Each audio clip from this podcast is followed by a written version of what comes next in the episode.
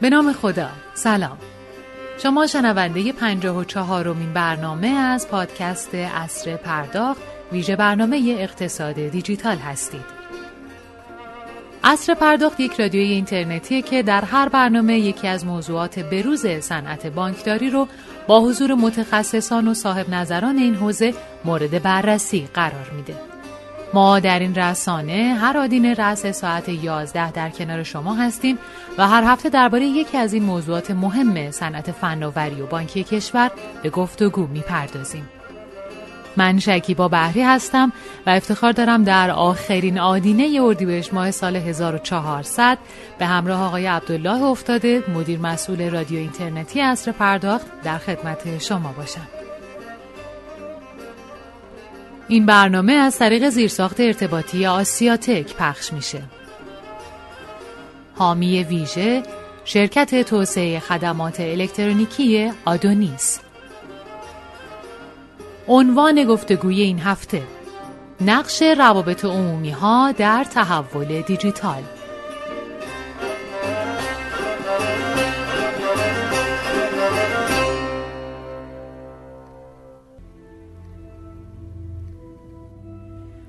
همه شاهدیم که امروزه فناوری‌های جدید با یه حجم عظیم زندگی و محیط کار ما و حتی ابعاد وجودی ما رو تحت تأثیر قرار داده و خیلی هم اغراق نیست اگر بگیم بشر امروز بدون فناوری و استفاده از اون امکان عملی برای ادامه حیاتش نداره. شتاب بسیار زیاد انتشار داده ها و آمار و اطلاعات عصر دیجیتال و الکترونیک به حدیه که میشه ازش به عنوان انفجار اطلاعات یاد کرد.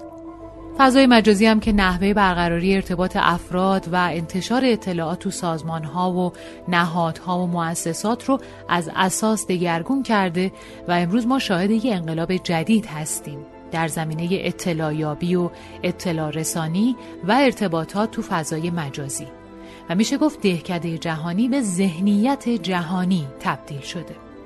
الان دیگه ماهیت انقلاب ارتباطات به انقلاب اطلاعات و انفورماتیک تبدیل شده.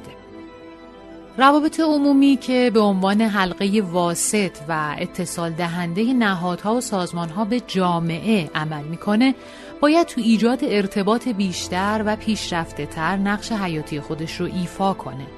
پیشرفت انفورماتیک در حال حاضر به حدیه که مجازی سازی یه امر اجتناب ناپذیر به نظر میرسه. محیط‌های مجازی میتونن موانعی رو که انسان و فناوری رو از هم دور نگه داشته از بین ببرن. حالا روابط عمومی دیجیتالی هم به نوبه خودش فرصت‌هایی رو فراهم می‌کنه تا کیفیت ارائه خدمات به کاربران بهبود پیدا کنه و به کاربرا اجازه میده در هر دقیقه و ثانیه به حجم وسیعی از خدمات و اطلاعات دسترسی پیدا کنن. این نوع جدید روابط عمومی‌ها اومدن اطلاعات و داده‌های فناوری ارتباطی رو برای ارائه خدمات بهتر به کار گرفتن. اینکه در وضعیت کنونی روابط عمومی ها چطور باید خودشونو با این روند دیجیتالی شدن همراه کنن، موضوعیه که تو برنامه امروز با حضور آقایان دکتر داوود زارعیان، استاد دانشگاه علامه طباطبایی و معاون امور مشتریان شرکت مخابرات ایران، دکتر محمد احمدی آذر، مدیر روابط عمومی بانک تجارت و سعید سامان، متخصص حوزه تبلیغات و روابط عمومی، به بحث و بررسی درباره‌اش خواهیم پرداخت. پیش از آغاز این میزگرد از مدیران شرکت توسعه خدمات الکترونیکی آدونیس بابت حمایتشون از این برنامه تشکر ویژه میکنم. همچنین باید اشاره کنم آدونیس همراه با گسترش روزافزون بانکداری نوین و رشد استفاده از ابزارها و راه حل‌های مرتبط با این حوزه، با استفاده از تجربیات انباشته بنیانگذاران و مهندسان خودش در زمینه ماشین‌های دریافت و پرداخت الکترونیکی، به ویژه دستگاه‌های خودپرداز، ضمن اینکه نیازهای بنیادین و تقاضاهای در حال رشد سیستم بانکی رو مرتفع می‌کنه، به بانک‌ها تو انتخاب بهترین مسیر هم یاری میرسونه. سرعت، دقت و صداقت با مشتری تحت شعار آسوده به بانکداری بپردازید، موضوعیه که آدونیس به اون افتخار میکنه. خب بریم سراغ میزه گرد. من خدمت میهمانان گرانقدر برنامه سلام و عرض ادب دارم و از آقای افتاده خواهش میکنم که گفتگو رو آغاز بفرمایند. جناب افتاده در خدمت شما هستیم، بفرمایید. بنده سلام عرض میکنم خدمت تمامی شنوندگان حاضر در گروه و میهمانان گرانقدر برنامه. امیدوارم هر کجا که هستید تنتون سالم و سلامت باشه. خب بعد از حدوداً بیست و دو سال کار رسانه‌ای رسید به موضوع جذاب رهاوتومی و تحول در تحول دیجیتال و اینکه رهاوتومی‌ها چه کار باید بکنن تو این عرصه. موضوعیه که برای خود منم اونقدر جذابه، چون بالاخره با همه این عزیزانی که الان مهمان ما هستن به عنوان یک رسانه و مدیران رهاوتومی در ارتباط بودیم، چالش‌های جذابی رو داشتیم تو این سالیان گذشته، مخصوصا دکتر زارعیان که یه سابقه فکر می‌کنم حدوداً پانزده ساله خدمت آقای دکتر زارعیان توی شرکت مخابرات ایران من اون زمانی که خبرنگار حوزه ارتباطات بودم داشتیم و خاطرات زیادی رو امروز میتونیم با آقای دکتر زارعیان مرور کنیم. من زیاد پرحرفی نمی کنم، از آقای دکتر زارعیان میخوام یه احوالپرسی با شنوندگان داشته باشیم، صداشون هم چک بکنم. آقای دکتر خدمت شما هستیم، بفرمایید. بله، بسم الله الرحمن الرحیم. سلام عرض میکنم خدمت شما همکاران عزیز، دوستان حاضر در این برنامه، همینطور شنوندگان گرامی که امروز وقت گذاشتن و میخوان استفاده کننده این برنامه باشن. شاید بد نباشه در همان ابتدا من روز جهانی ارتباطات و روز ملی رهاوتومی رو هم خدمت دستاندرکاران این حوزه، هم حوزه ارتباطات دور، هم حوزه ارتباطات جمعی و نهایتاً رهاوتومی‌ها تبریک عرض بکنم. امیدوارم که در انجام رسالت بسیار مهمی که بر عهده دارن موفق باشن. در خدمتتون هستم. خواهش می‌کنم. یکی از جذابیت‌های خوب کار کردن با دکتر زارعیان اینه که همیشه حواسش به همه چی هست. من فراموش کردم که بله دکتر به درستی اشاره کردن، ما تو هفته‌ای که هستیم البته فکر کنم امروز روز آخر هفته ارتباطات باشه. بله. منم از طرف خودم آقای دکتر به شما و سایر بله. مدیران رهاوتومی فعال در حوزه‌های مختلف تبریک میگم. انشالله که هر جا که هستن موفقیت‌های روزافزون به دست بیارن، بتونن حالا تو مسیری که هستن کار دقیق‌تر و درست‌تری رو تحویل جامعه بدن. من آقای دکتر احمدی آذر از شما خواهش می‌کنم که احوالپرسی با شنوندگان بفرمایید. خدمت شما هستم. منم سلام عرض می‌کنم خدمتتون. صدای بنده رو دارین؟ بله بله آقای دکتر بفرمایید. بله سلام عرض می‌کنم خدمتتون، انشاءالله آخر هفته خوبی رو داشته باشین، هم خدمت مخاطبانی محترم، هم میهمانان برنامه، و امیدوارم که یک گفتگوی در واقع جذاب و سازنده‌ای داشته باشیم. در خدمت شما. متشکرم، مرسی. سعید سعید خان سامان حضرت عالی هم یه احوالپرسی بفرمایید با شنوندگان. خدمت شما هستیم. سلام و عرض ادب خدمت همه شنوندگان عزیز، یاشار جان افتاده و دو مهمان نازنین برنامه. من هم هفته ارتباطات رو تبریک میگم خدمت همه کسانی که دستی بر آتش رهاوتومی و ارتباطات دارند و امیدوارم که امروز بتونیم مفید فایده واقع بشیم. سپاسگزارم. خواهش میکنم، حتما که مفید خواهد بود برنامه امروز با حضور سه مهمان عزیز. خب آقای دکتر زارعیان، من با حضرت عالی اگر اجازه بدید وارد بحث بشم، اگر امکانش هست. خواهش میکنم. اگر امکانش هست به عنوان نخستین پرسش در خصوص مفهوم رهاوتومی دیجیتال یه توضیح به شنوندگان ما بدید. خب میدونید تو سالیان مختلف ما همگام با پیشرفت تکنولوژی شنیدیم واژه‌های مختلفی که رهاوتومی یک، رهاوتومی دو، رهاوتومی الکترونیک، الان هم صحبت از رهاوتومی دیجیتاله. بفرمایید که تفاوت رهاوتومی الکترونیک با دیجیتالش کجاست، مرزش کجاست؟ من ممنون میشم. خدمت شما هستید. خواهش می‌کنم. خیلی ممنون جناب آقای افتاده. به حال شما از سوابق اشاره کردید، من مجبورم که از سابقه شروع کنم. عرض کنم بله. که ما در حوزه ارتباطات، خب اگر خاطرتون باشه قدیمی ترین اصطلاحاتی که در این بخش داشتیم بحث تله بود، مثلا تله کنفرانس و تله ویدیو و نمیدونم از این ابعاد مسائل رو داشتیم. یواش یواش اینها رفت کنار، جوامع افتادن توی حرف ای. اگر خاطرتون باشه مثلا هفت هشت سال پیش، ده سال پیش خیلی صحبت از ای ها بود، ای کامرس، ای لرنینگ، ای بانکینگ و قضایای بعدی. اما این حرف ای خیلی دوام نیاورد، چرا که ما با تغییرات زیادی در عرصه ارتباطات و فناوری اطلاعات مواجه شدیم، به نحوی که امروز واقعا پیوند عجیبی با زندگی ما در همه حوزه‌ها از جمله روابط عمومی خورده.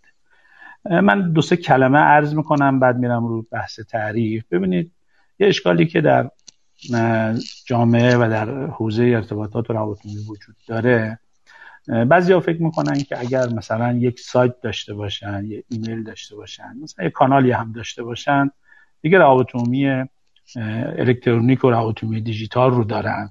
حالا اون که قاعدتا این رو ما نمیتونیم بهش بگیم روابط عمومی دیجیتال. به نظر من روابط عمومی دیجیتال رو اگر بخوایم در یک سه چهار کلمه فقط تعریف بکنیم، میتونیم بگیم میزان تعامل روابط عمومی ها با مخاطبان یا با مشتریان. یعنی اگر روابط عمومی میزان تعاملشو بتونه با مشتریان و مخاطبانش بالا ببره در حد عالی و وسیع، میشه گفت که روابط عمومی دیجیتال رو عملیاتی کرده. ولی اگر نه، بنا باشه که چند تا ابزار و وسیله اضافه بکنه، لذا نمیتونیم باید به این بگیم که وارد عرصه روابط عمومی دیجیتال شده. حالا باز اگر بخوایم از منظر دیگه و نگاهی دیگه بهش بپردازیم، میتونیم بگیم که روابط عمومی دیجیتال استفاده خیلی وسیع و گسترده، البته حرفه‌ای، از فناوری‌های مبتنی بر ارتباطات و فناوری اطلاعات، حالا مثل سایت ها از هر نوعش به فرمایش شما به یک و دو و سه، برای افس... افسایش دسترسی، افسایش تعامل سازمان ها و نهادها با مردم هست، با مخاطبان هست، با مشتریان هست. منتها زمانی که ما بحث روابط عمومی دیجیتال رو مطرح می‌کنیم، باید یادمون باشه که چند تا ویژگی این نوع اطلاع رسانی داشته باشه. یکی این که مؤثر باشه، دوم ارزان و کم هزینه باشه، سوم فوری و فراگیر باشه و از همه مهمتر ساده و روان باشه. من میخوام روی این ویژگی چهارمی تاکید داشته باشم آقای افتاده. اگر ما از فناوری‌های نوین ارتباطی در جهت دیجیتال سازی روابط عمومی استفاده کردیم، اما دسترسی‌ها ساده و روان نباشه، قطعاً بدونید که تعامل ما گسترده نخواهد بود. و وقتی که تعامل ما گسترده نخواهد نبود، نمیتونیم بگیم که ما روابط عمومی دیجیتال رو در سازمان خودمون جاری و ساری کردیم. در روابط عمومی الکترونیک ما از ابزارهایی استفاده می کردیم، مثلا از ابزار مثل ایمیل استفاده می کردیم، مثل وبسایت استفاده می کردیم، اما واقعا فقط در حد این که بتونیم یک ابزار رو معرفی کنیم بود. دسترسی ساده و روان و تعاملی رو برای مخاطب فراهم نمی کردیم. به همین جهت ما بایستی در روابط عمومی دیجیتال ضمن این که از همه ابزارهای ارتباطی استفاده می کنیم، مخاطب رو در شرایطی قرار بدیم که فقط با یک کلیک یا با یک به هر حال دکمه بتونه به اون سرویسی که ما میدیم دسترسی پیدا بکنه. اگر این امر محقق بشود، مسئله بعدی که مسئله محتواست میماند که بایستی در این حوزه حالا بحث بکنیم. من نمیخوام که وقت سایر دوستان رو در همه این حوزه بگیرم، من خواهش میکنم که شما بحث رو ادامه بدید، من باز هم خدمت شما هستم. بله، متشکرم آقای دکتر از توضیحات کاملی که دادید. ما ادامه بحث رو با آقای احمدی آذر ببریم جلو. آقای احمدی آذر، الان از دید حضرت عالی که خودتون تو شبکه بانکی دارید کار میکنید، آیا روابط عمومی نظام بانکی از امکاناتی که روابط عمومی دیجیتال میتونه در اختیارشون قرار بده بهره بردن یا نبردن؟ تو ادامه هم ویژگی های روابط عمومی دیجیتال رو برای ما تشریح کنید، ممنون میشم. خواهش میکنم. من خدمتتون عرض کنم که ممنونم از آقای دکتر، یک کار ما رو ساده کردن، در واقع با جمع‌بندی خوبی که از روالی که تا کنون ما توی بحث روابط عمومی داشتیم آغاز کردم و خدمتتون هستم. من فقط یک نکته رو میخوام اضافه بکنم. شاید تفاوتی که دنیای ما با فرض بفرمایید ده سال بیست سال سی سال پیش کرده این هستش که روابط عمومی ها به هر حال با تجربه ابزاری که داشتن تلاش میکردن که اطلاعات رو به مشتری برسونن، به زینف، حالا مشتری، سهامدار، نهادهای حاکمیتی، افکار عمومی. اما با توجه به محدودیت‌هایی که بود این در واقع یک حالت پسیو بود، یعنی من اطلاعات رو میرسوندم و نمیدونستم مشتری میگیره یا نه، امیدوار بودم که مشتری بگیره. الان با توجه به پیشرفت‌هایی که ما توی عرصه دیجیتال کردیم من باید با تمامی ابزاری که دارم و با یک ذریب و دقت بالایی تلاش بکنم که این اطلاعات به مشتری من برسه، به صورت اکتیو برسه که این شرایط پیش اومده. وقتی که مثال میگم خدمت شما، شما ابزاری به اسم نوتیفیکیشن در واقع در اختیارتون دارید. میدونید حداقل اینه که جامعه‌ای که حالا من مثال میزنم توی مجموعه بانکی، جامعه‌ای که موبایل بانک دارن حداقل شما میتونید از نوتیفش برای اطلاع رسانی مستقیم به مشتریت استفاده بکنید و این واقعا وجود نداشت. یعنی ما ممکن بود توی اخبار، رسانه، مدیا اطلاعاتی رو برای مشتری ارسال میکنیم ولی واقعا نمیدونستیم که به دستش میرسه یا نه. خب این خیلی متفاوت شده، یعنی یک تغییر پارادایم توی حوزه روابط عمومی و اطلاع رسانی. یک نکته جالبی رو من داشتم میخوندم توی جی جی بوک پنجاه تا تخصص برای در واقع اینکه شما بخواید توی حوزه روابط عمومی کار بکنید و فعال باشین در نظر در حال حاضر به سمت استفاده از ای آی رفتن و پیش بینی هستش که تا سه تا چهار سال آینده این دوازده درصد به چهل درصد برسه. خب این نشون دهنده اینه که در واقع همه حالا ارکان و جنبه‌های لایف استایل زندگی ما داره میره به سمت اینکه از حوزه هوش مصنوعی و در واقع حوزه دیجیتال استفاده بکنه. من اگر بخوام یک جمع‌بندی و یک تقسیم بندی بکنم از کاربردهایی که ما میتونیم تو حوزه دیجیتال داشته باشیم و چقدر ما الان داریم تو حوزه روابط عمومی ازش استفاده میکنیم، میتونم چند تا در واقع سرفصل شاخص داره. یکی این که ما یک سری از تسک‌ها و اقداماتمون رو برای برقراری از ارتباط میتونیم اتومات بکنیم و به صورت اتوماتیک با مشتریان بدون نیاز به اینکه نیروی انسانی درگیر بشه ارتباط برقرار بکنیم. بحث شتاب هست، به هر حال با وجود زیرساختایی که در واقع تو حوزه آیتی و فناوری اطلاعات هست ما میتونیم سرعت بدیم به واکنش‌ها و پاسخی که برای مشتریان در نظر میگیریم. بحث دقت هست، دقت میره بالا و این خیلی موضوع مهمی هست که حالا بعدا انشالله مجدد راجعش برمیگردیم و صحبت میکنیم. و آخرین موضوع که خیلی هم مهمه و من خیلی بهش اعتقاد دارم بحث شخصی سازی هست. یعنی وقتی شما در واقع چنین ابزاری رو میتونی داشته باشی که خب قدیم یک حالت به قول معروف وانتومنی بود، من یه خبر میزدم توی روزنامه پخش میکردم و همه زینفان من از قبیل سهامدار، مخاطب، غیر مخاطب، افکار عمومی همون خبر رو میخوندن.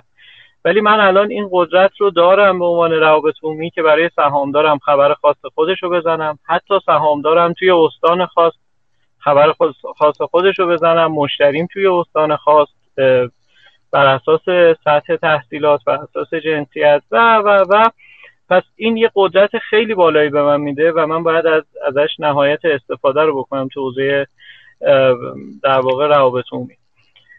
من برای اینکه حالا بیشترم وقت نگیرم فقط این نکته رو میخوام اشاره کنم. ما با دو تا موضوع مواجه هستیم، اینکه در واقع این فرایند دیجیتالیزیشنی که داره اتفاق میفته چه کمکی به من روابط عمومی میکنه و نکته دوم اینه که روابط عمومی برای دیجیتالیزیشن داره چه اقداماتی انجام میده. این دوتا به نظر من دو تا نکته کاملا مجزا و دو مسیر کاملا مجزاست که حالا اگر فرصت باشه مجدد در واقع راجع بهش صحبت بکنیم.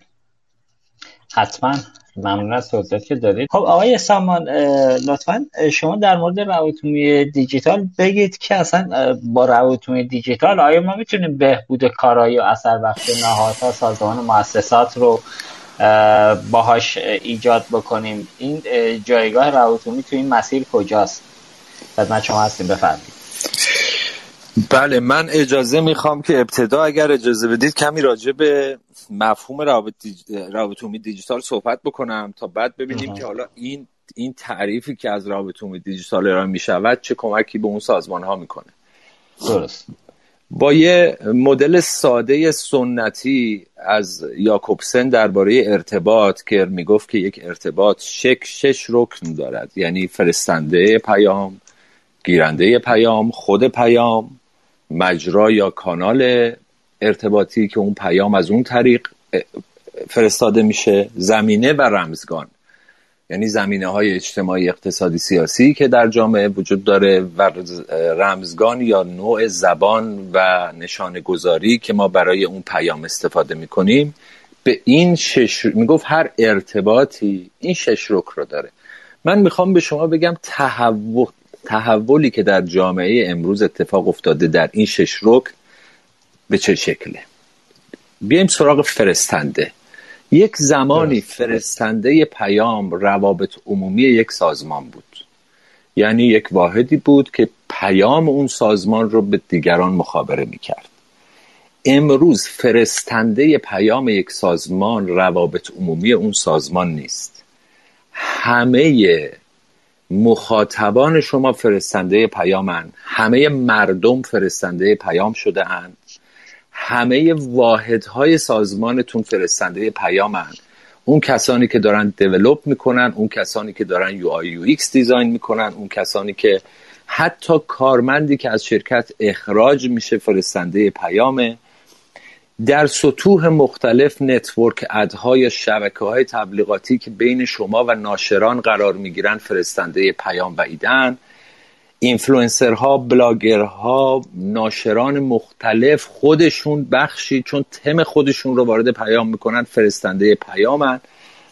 به نوعی فرستنده پیام به طور کلی با مفاهیم کلاسیک و گذشته تغییر کرده. پس ما دیگه فرستنده پیام نیستیم، این رو فراموش نکنیم. نکته دوم، گیرنده پیام چه تغییری کرده؟ گیرنده پیام اولا بسیار سریعتر میتونه در جریان تمام اطلاعات قرار بگیره، حوصله کمتری داره. یک اصطلاحی هست میگن که مخاطبین مثل آفات که بعد از مدتی نسبت به سم ددته ایمن میشن و دیگه نمیمیرن، در مثلا مزارع مخاطبان هم اونقدر در معرض پیام قرار میگیرن به واسطه شبکه های مختلف که دیگه ایمن شدن، یعنی به این راحتی وقتشون رو در اختیار شما قرار نمیدن، بسیار کم حوصله‌اند، از پیچیدگی بسیار گریزانند، بسیار آگاه ترند، امکانات بیشتری در در اختیار دارن. خودشون اصلا خود گیرنده خودش فرستنده پیام شماست، یعنی پیام یعنی پیام شما به واسطه ارسال شما به پایان نمیرسه. شما تازه پیام رو تحویل گیرنده میدید، او ممکنه به صدها نفر این رو منتقل بکنه. گیرنده پیام مختاره و میتونه تصمیم بگیره چه پیامی رو بشنوه. و صدها تغییر دیگه، ناز داره، منحصر نیست، بسیار متنوع، سطوح مختلفی رو در بر میگیره و از این داستان ها. توی سطح پیام چه اتفاقی افتاده؟ پیام در دو سطح، محتوا و شکل، امروز تغییرات اساسی کرده. یعنی چی؟ همچنانی که گفتم مخاطب حوصله زیادی نداره یا وقت زیادی نداره به ما اختصاص بده، پس پیام به لحاظ محتوایی صریح‌تر باید باشه، تو د پوینت تر باید باشه، کوتاه‌تر باید باشه، قائم به بیشتر محصولات باشه. مخاطب اونقدری نمیخواد بدونه در سازمان شما چه خبره یا منویات مدیرعامل سازمان شما چیه یا نمیدونم این داستانها.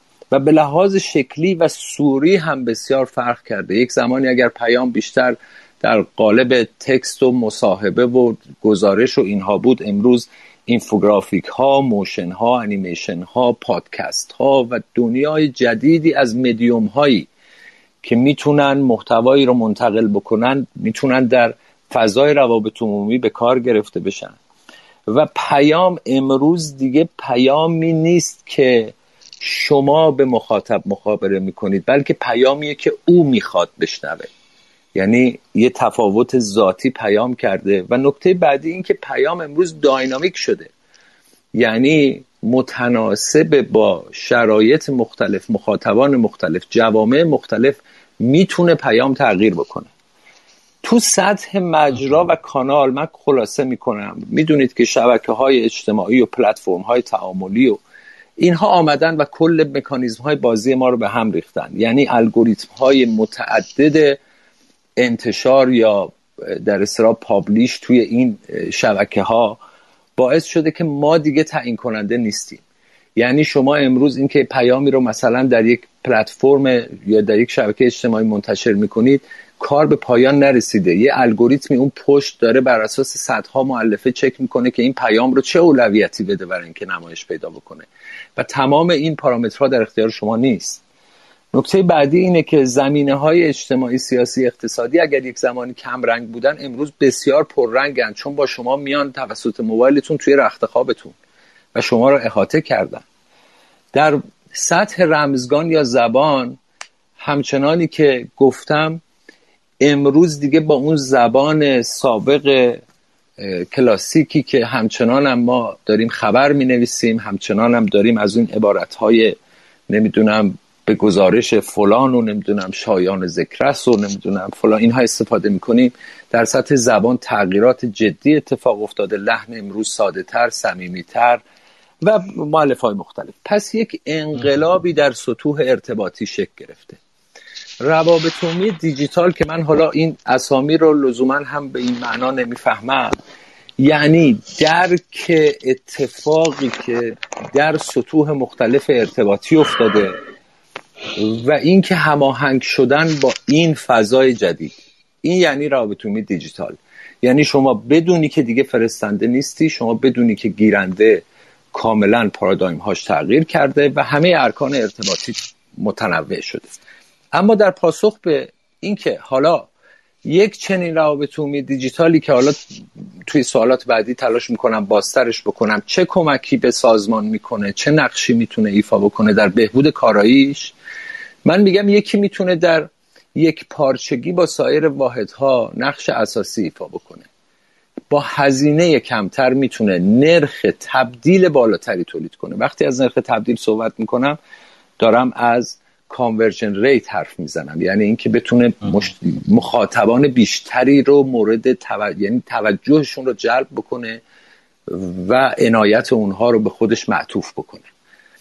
دسترسی پذیری بالاتری میتونه ایجاد بکنه، محتوای مؤثرتری میتونه به مشتریان با کیفیت تری دقیقاً هدفگیری شده منتقل بکنه، میتونه مشکلات مخاطبان رو در تنگناهای تکنولوژیکی که در مواجهه با محصولات سازمان‌ها دارن حل بکنه، میتونه در سفر مشتری، یعنی اون کاستومر جرنی، کنار مشتری قرار بگیره، با مشتری قدم بزنه و خیال او رو آسوده بکنه، میتونه مشتریان شما رو تبدیل به سفیران برند شما بکنه، میتونه که واحد روابط عمومی ده هزار نفره ایجاد بکنه، یه واحد روابط عمومی دو میلیون نفره ایجاد بکنه، میتونه چالش های پیش روی کسب شما، پیش روی کسب و کار شما رو بر اساس تحلیل داده، بر اساس دیتا آنالیتیکس، بر اساس مؤلفه های مختلف اولا پیش بینی کنه، تحلیل بکنه، چاره جویی بکنه و حل بکنه.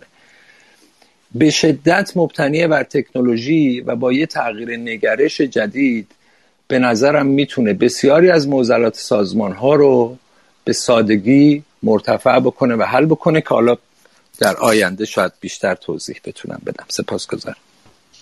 متشکرم آقای سامان، ممنون. البته به درستی اشاره کردید که الان ذائقه پیام، دریافت پیام مخاطبان نسبت به گذشته کاملا تغییر کرده نمونهش هم اتفاق اخیری که یه دونه کلیپ میاد بیرون از بانک رفاه که حالا یه مدیر شعبه یه حرکتی رو میزنه، جامعه اصلا ملتهب میشه، کل افکار عمومی یهو در کمتر از فکر میکنم نصف روز مطلع میشن از این اتفاق و رئوتومی به ناچار همزمان هم اطلاعیه سنتیش رو صادر میکنه، هم برای اینکه پاسخ درستی به افرادی که تو پلتفرم اینستاگرام با این موضوع مواجه شدن سریعا اقدام به تولید فیلم از همون ناحیه‌ای که این اتفاق افتاده میکنه و حالا میان سمت اینکه، حالا جالبه که ادامه همین ماجرا اون مدیر شعبه‌ای که میگفتن اخراج شده همین الان داره تو شبکه‌های اجتماعی مجدد میاد جلو توسط یه عزیزی که حالا سلبریتی هم هست که آقا این مدیر شعبه رفته شعبه ظفر، اصلا چیز نشده، اصلا اخراج هم نشده.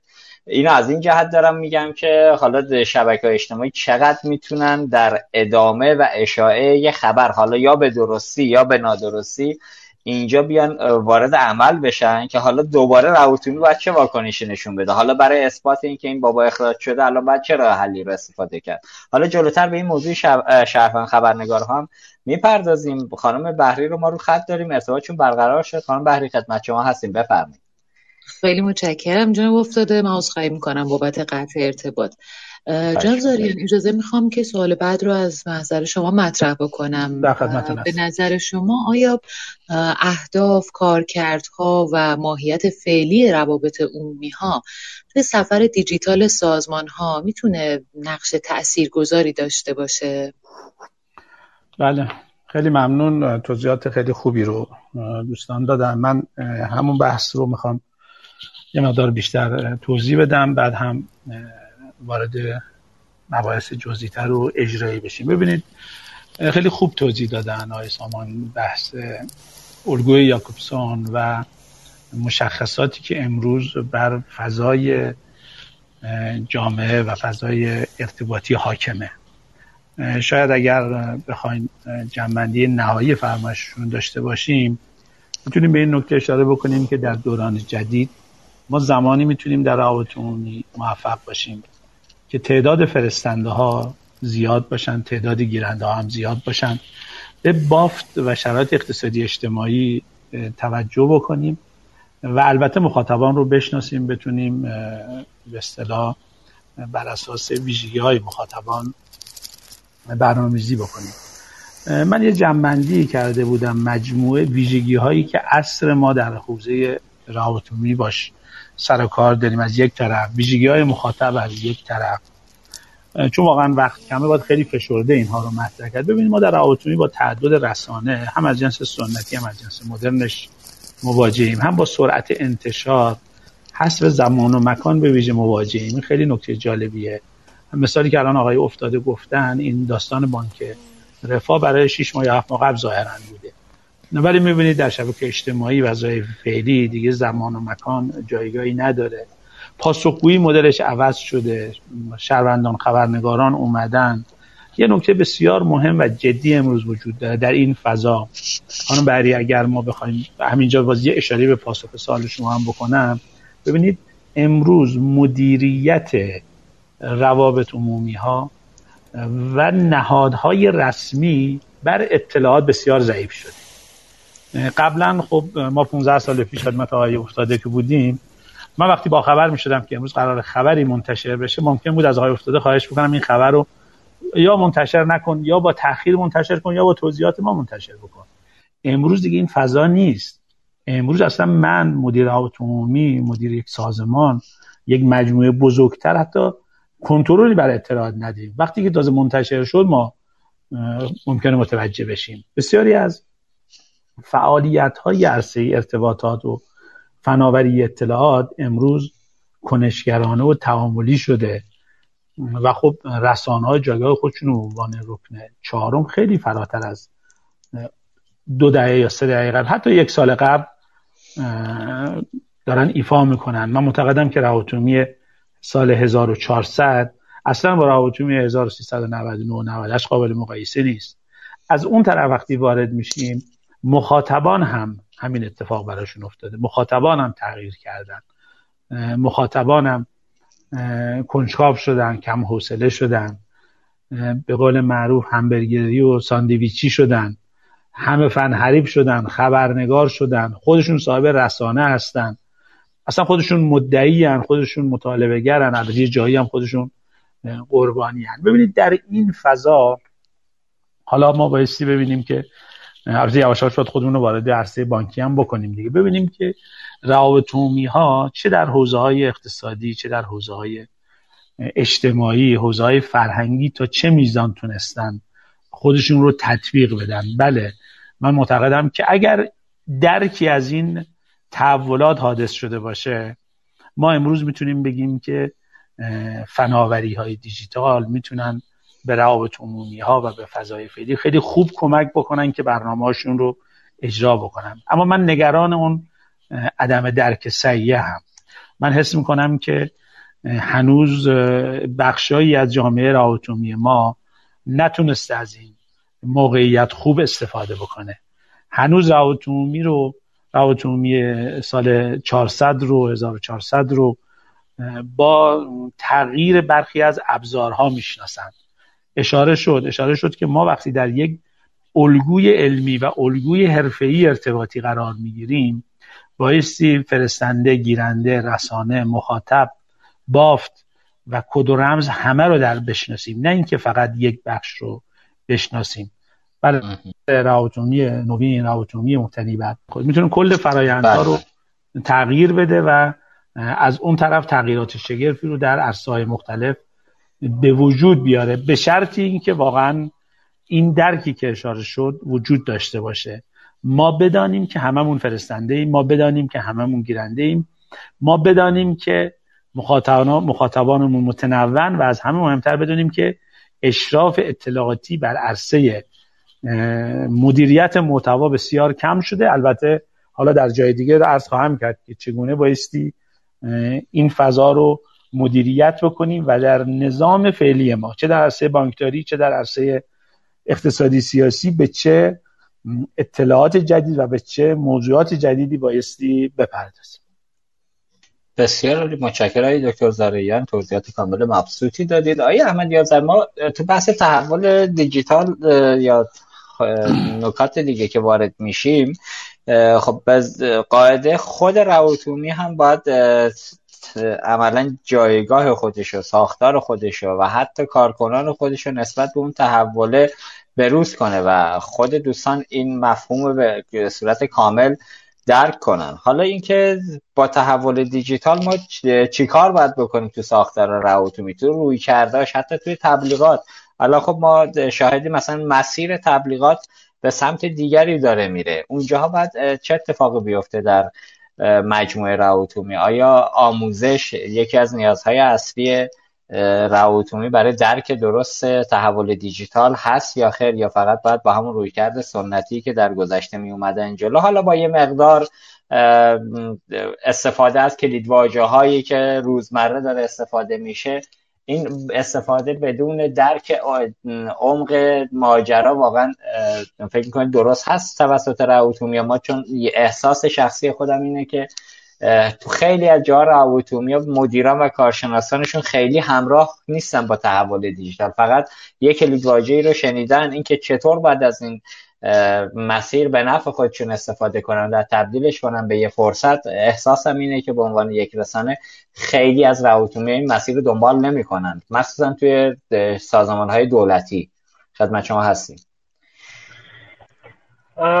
خواهش میکنم. خدمتتون عرض کنم. ببینید باز بحث دو تا قسمت داره که در واقع من باز میخوام تلاش بکنم که بین این دوتا ما فاصله بذاریم. یک زمانی موضوع بحث الکترونیکی شدن و ارائه سرویس‌های دیجیتال مطرح شد. خود در واقع ارائه سرویس دیجیتال نیازمند پاسخگویی دیجیتال هست. شما نمیتونید شعبه مجازی را اندازی بکنید و انتظار داشته باشید با ابزارهای غیر مجازی شعبه مجازیتون رو، من سعی می‌کنم مثال‌های عینی بزنم، شعبه مجازیتون رو در واقع پشتیبانی کنید. نمیتونید همراه بانک داشته باشین، سرویس های آنلاین به قول معروف لحظه‌ای بانکی بدید، اما در واقع رو بحث روابط عمومی و پاسخگویی و ارتباط با مشتری به صورت کل باز هم برگردید به ابزارهای قدیمی. اینجاست که اون تفاوت مشخص میشه. وقتی ما مثلا صحبت از فرض بکنیم بانکداری باز داریم انجام میدیم، خب پلتفرم بانکداری باز یک تغییر هویتی ایجاد میکنه برای یک مجموعه سازمانی و نیازمند این هستش که با همون تغییر و با همون نگاه بحث پیوست رسانه‌ای و پیوست ارتباطیش دیده بشه.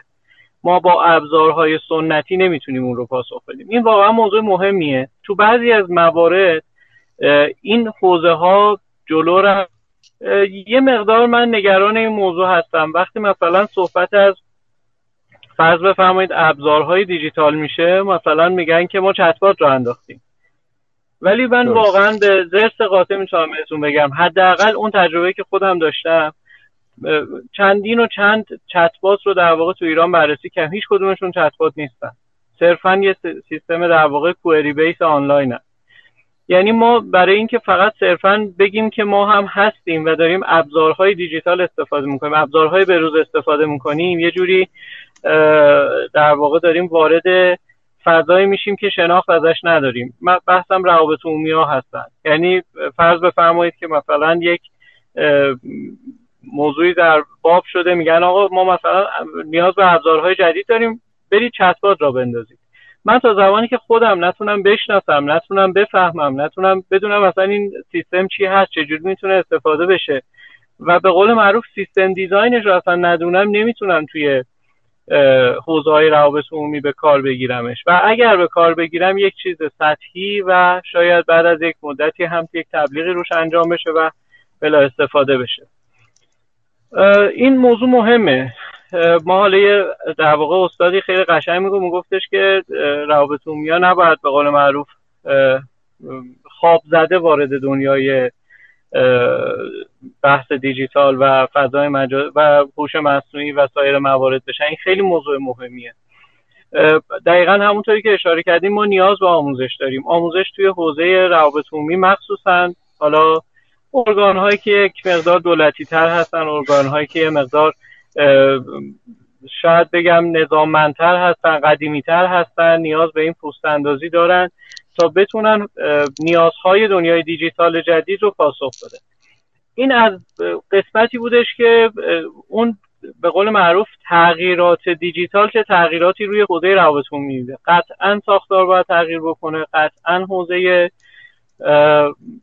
به قول معروف بحث آموزش باید تغییر بکنه. من شاید الان به عنوان یک در واقع حوزه روابط عمومی مجموعه بانکی که خب خیلی با مردم در طول روز سر و کار داره، مثال ساده براتون بزنم. ما یک مرکز تماسی داریم، بر اساس ساختار مرکز تماسمون یک شیفت روزانه در نظر گرفته بودن و یک شیفت شبانه و یک شیفت در واقع شب تا صبح. جالبه ما روند تماس‌ها رو بررسی می‌کنیم در سالیان اخیر. خب طبق سیستم سنتی در طول ساعات اداری و ساعات کاری بیشترین حجم تعداد پاسخگو رو داریم و حالا شیفت بعد از ظهر یه مقدار کمتر، شیفت شب خب خیلی به مراتب کمتر. ولی الان داریم یک تغییری ایجاد میکنیم که شیفت بعد از ظهر و شیفت شب بیشترین میزان حضور همکار رو داشته باشیم، به خاطر اینکه واقعا مردم رویکردشون عوض شده. اینجاست که اون ساختارها باید عوض بشه. ساختارها دیگه در قالب قدیمی قرار نمیگیره. موضوع بعدی بحث خود دیجیتال و بحث اون تغییر دیجیتال هست در حوزه روابط عمومی. ببینید این موضوع موضوع مهمیه. ما نباید بر اساس نگاه قدیم حلقه آخر یا حلقه بیرونی یک سازمان روابط عمومی باشه که توی موضوعات مربوط به تغییرات دیجیتال به قول معروف اون حلقه آخره باشه. یه جورایی شاید بگم که این پیوست رسانه‌ای ارتباطی جایگاه بسیار گسترده‌ای پیدا کرده. اگر شما یک محصول، یک خدمت، یک سرویس جدید با توجه به هویت دیجیتالی سازمانتون ارائه بدین و روابط عمومی رو در واقع توش دخیل نکنید، مشکلات بسیار زیادی با اون محصول خواهید داشت که این خود مفهوم در واقع دیجیتالی شدن روابط عمومی نیاز به آموزش‌های زیرساختی داره. من حالا آقای دکتر زارعیان در دانشگاه حضور دارن، فکر نمی کنم ساختار آموزشی رسمی کشورمون روی این موضوع به صورت جدی وارد شده باشه و کار کرده باشه که ما روابط عمومی هایی داشته باشیم که آیتی براشون صرفاً اینیبلر نباشه، اصلا بر اساس آیتی رشد کرده باشه. کما اینکه الان بالاترین نرخ مقالاتی که توزیع روابط عمومی و موضوع دیجیتال می‌نویسن و در دنیا داره منتشر میشه مربوط به هندیاست. یعنی نشون میده که ساختار آموزشیشون به شدت روی این موضوع فعاله و داره کار میکنه و خب خروجوش هم میبینیم که خیلی از سرویس های دیجیتالی دنیا رو در واقع مجموعه کشور هند داره. در خدمتتون هستم اگر موضوعی هست و اگر اجازه بدیم که حالا موضوعات دیگه مطرح بشه بعد مجدد خدمتتون هستم. خیلی متشکرم از توضیحاتتون. جناب سامان سوال بعد رو از حضور شما مطرح میکنم. بریم سراغ مشکلات روابط عمومی ها برای دیجیتالی شدن. به نظرتون الان در حال حاضر روابط عمومی ها برای دیجیتالی شدن با چه مشکلاتی روبرو هستن؟ ببینید، من معتقدم که مهمترین مشکل روابط عمومی ها این هست که شاید هنوز درک عمیق و دقیقی از تحول دیجیتال ندارند. یعنی حس نکردند که این تحول دیجیتال به دنبال چیست، تحول دیجیتال به دنبال چه غایت یا هدفی در حال حرکته و محصولات به چه سمتی دارن میرن و اون باید چه نقشی در کنار اونها ایفا بکنه. به میزانی که ما تحولات تکنولوژیکی در این سالها داشتیم، تحولات حوزه روابط عمومی صرفاً در سطح ابزار بوده. یعنی من ورداشتم به جای روزنامه مثلا یه پیج اینستاگرام زدم، اما ما بقیه الزامات و ملزومات تحول رو به هیچ عنوان در نظر نگرفتم. کمی موضوع رو باز میکنم، یک سویش رو لااقل میتونم باز بکنم در زمان محدودی که هست. به عنوان مثال عرض میکنم ما در تحول دیجیتال به دنبال اقتصاد تجربه بودیم، دنبال این بودیم که مشتری تجربه دلانگیزی داشته باشه در مواجهه با خدمات و محصولات ما. ما به دنبال شادی، شعف و رضایت او بودیم. ما به دنبال لبخند مشتری هستیم. همین. اساساً مهم نیست با چه ابزاری، چه الکترونیکی، چه سنتی. اساساً تحول دیجیتال بعد از دوره بانکداری الکترونیک گذر کرد از دوره بانکداری الکترونیک به این معنا که اتفاقاً بسیاری از ابزارهای الکترونیک آسیبزا بودند. یعنی مشتریان ما رو منزوی کردند، توی خونه طرف نشسته، افسرده شده، چاق شده، تعاملش با دیگران مختل شده. قبلاً می اومد تو بازار یه چرخی میزد، قدمی میزد، با دوستی خریدی میکرد. امروز دیگه اون توی خونه میاد یه کفشی رو میخره و بعدم براش میاد در خونه و هیچ تکونی هم نمیخوره و افسرده. یعنی میخوام بگم لزومن تحول دیجیتال به معنی اون چیزی که ما فکر بکنیم همه چیز تکنولوژی زده و الکترونیکی و مبتنی بر اینها، نه خیر. تکنولوژی بایستی بیاد در خدمت شعف مشتری. و حالا روابط عمومی نقشش چیه؟ روابط عمومی نقشش اینه که در این حس و حال، در این تجربه خوشایند نقش ایفا بکنه. به چه معنا؟ یکی این که در لحظه‌ای که مخاطب به اطلاعاتی نیاز داره در کنار اون باشه، همونجا. یعنی اگر من الان در یک اپلیکیشنی دارم یک کاری میکنم، اروری برخورد میکنم، اون لحظه در اون نقطه من باید حاضر باشه. یعنی روابط عمومی باید حاضر باشه.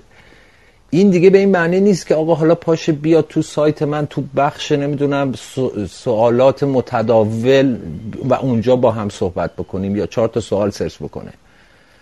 این به این معنی نیست که حالا بره به قول دوستمون توی چت بات، بعد اونم اصلا اون چت بات درست کار بکنه نکنه. اصلا من حرفم اینه ما امروز مشتریمون رو میتونیم بشناسیم. ما حتی پیش از این که او به مرکز تماس ما زنگ بزنه میتونیم بدونیم مشکلش چیه.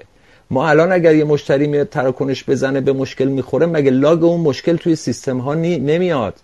خب اون لاگ رو ما چرا استفاده نمی چرا ما پیش دستی نمی کنیم؟ من دوست عزیزی دارم یه سفری رفته بود امریکا، میگفت من دم یه ای تی امی اومدم مثلا پولی دریافت بکنم و یه مشکلی خورد، زنگ زدم به کال سنتر، قبل از این که حرف بزنم گفت سلام، اسم من رو صدا کرد، خطاب کرد، گفت شما فلانی هستی، میدونم الان پای فلان ای تی امی و میدونم به این مشکل خوردی و مشکلت رفع شد، مجدد تست کن. چقدر جلوترن، چقدر مبتنی بر داده دارن رفتار میکنن. ما الان به واسطه مقولاتی مثل متریک های مختلف، ابزارهای ترکینگ مختلف، یه پیامی که صادر میکنیم دقیقاً میتونیم ترک بکنیم، راهگیری بکنیم که این پیام توسط چه کانال ها و رسانه هایی منتشر شد، به دست چه کسانی رسید، اون افراد در مواجهه با این پیام چه ریاکشنی نشون دادن، آیا اینو ادامهشو خوندن، آیا اصلا لمس کردن صفحه گوشی رو، اصلا دمای انگشتشون وقتی صفحه گوشی رو لمس کردن چند درجه بوده، آیا اصلا طرف ممکنه ضعف داشته اون لحظه‌ای که داشته اینو میخونده، آیا یعنی میخوام بگم تو تمام سطوح ما الان تکنولوژی به ما این امکان رو، یعنی ساحت تکنولوژی خیلی جلوتر از روابطون میه. و مشکل کجاست؟ مشکل اینه که پیوند بین تیم‌های پی آر و تیم‌های دیولپمنت در سازمان‌ها شکل نگرفته. یعنی این که به قول دوست عزیزمون ما پیوست‌های رسانه‌ای نداریم. اینم به این معنی نیست که هر کس میخواد محصولی تولید بکنه بیاد بگه آی روابط عمومی ما چی کار بکنیم. نه خیر، روابط عمومی باید حل بشه توی تیم‌های آی تی. اصلا روابط عمومی به نظر من با ظهور دوره تحول دیجیتال دو راه بیشتر نداره، یا مرگ خودش رو اعلام بکنه به راحتی، یعنی بگه آقا ما تمام شدیم و تعطیل بکنن، یا اینکه ممزوج بشن با فضای تکنولوژی و درگیر بشن و فراموش نکنن هدفشون از ممزوج شدن, شدن با تکنولوژی، دیتا دریون شدن، کاستومایز شدن و صدها مؤلفه دیگه. این یه نکته جالب بهتون بگم، تو تحول دیجیتال مثلا یکی از تکنولوژی های دیسراپتیو یا تحول آفرین این مقوله آمنی چنل هست. میگن که اگر یه نفری از چنل های مثلا در فضای بانکی صحبت میکنیم دیگه، مثلا از ای تی ام شما استفاده میکنه یا از اینترنت بانک یا موبایل بانک، این سه تا باید همو ببینن. یعنی اگه توی مثلا موبایل بانک درخواست فلان مبلغ پول رو میده میاد پای ای تی ام، ای تی ام بدونه که این تو موبایل بانک چه درخواستی داده و بهش پاسخ بده. این آمنی چنل در حوزه روابط عمومی هم معنا داره. یعنی چی؟ یعنی رسانه های مختلف من چقدر یک پارچن. اگر یه آدمی آمده توی رسانه وبسایت من فلان مطلب رو دیده یا در اینستاگرام من فلان مطلب رو لایک کرده و ریاکشن نشون داده، آیا من میتونم بفهمم که این ریاکشن این رو بیارم توی وبسایتم که میاد دیگه همون مطلب رو نشونش ندم؟ آیا من داینامیک شدم؟ آیا من میتونم تشخیص بدم فلانی که اومده احتمالاً بچه بوشهره، بیام مثلا تم محتوایی رو به گویش حتی لهجه او تغییر بدم؟ ما اساساً از تکنولوژی بیگانه ایم در حال حاضر. من خودم رو عرض میکنم، دارم نقد به خودم میکنم. روابط عمومی ها پیوندی، یعنی مشکلشون برای دیجیتالی شدن اینه که به نظر من هنوز اون اشرافی که بایستی به فضای تکنولوژی و رسالت خودشون در دنیای دیجیتال داشته باشن رو پیدا نکردن. ببخشید که اطاله کلام طولانی. نه خواهش میکنم سعید جان. یه نکته فقط ببین، حالا اشاره کردی که روابط عمومی باید تو سازمان حل بشن، بالاخره یه نفر بالاسری در رأس هرم سازمان‌ها وجود داره که حالا من خودم چون تجربه پیارم دارم تا حدودی، وقتی وارد صحبت با رأس هرم میشی، مدیر عامل یا هر کسی که مسئول این موضوع، اصلا می‌بینیم روابط عمومی جایگاه خودش تو سازمان به درستی پیدا نکرده. یه جا رفته زیر مجموعه مثلا بازاریابی، یه جا رفته زیر مجموعه نمیدونم کسب و کار، یه جا رفته زیر نظر مستقیم مدیر عامل.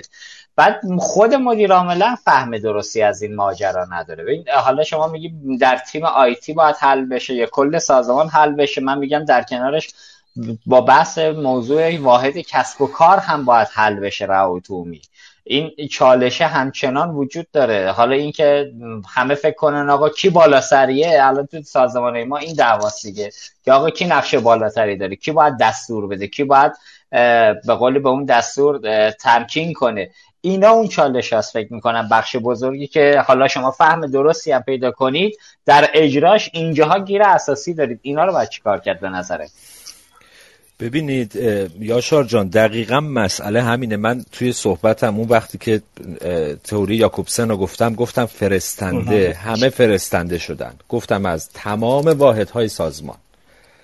یعنی چی؟ یعنی کسب و کار، مارکتینگ، واحد فنی، واحد پشتیبانی، تمام واحد خدمات، واحد تدارکات، اینا همه در حال ساطع کردن پیامن. و تا زمانی که ما این رو نپذیریم که ما همه یک پارچه هستیم، این آمنی چنل یه مفهوم داخل سازمانی هم داره، یه اینتگریشن در اون سازمانی اتفاق نیفته که ما یک پیکر واحد هستیم.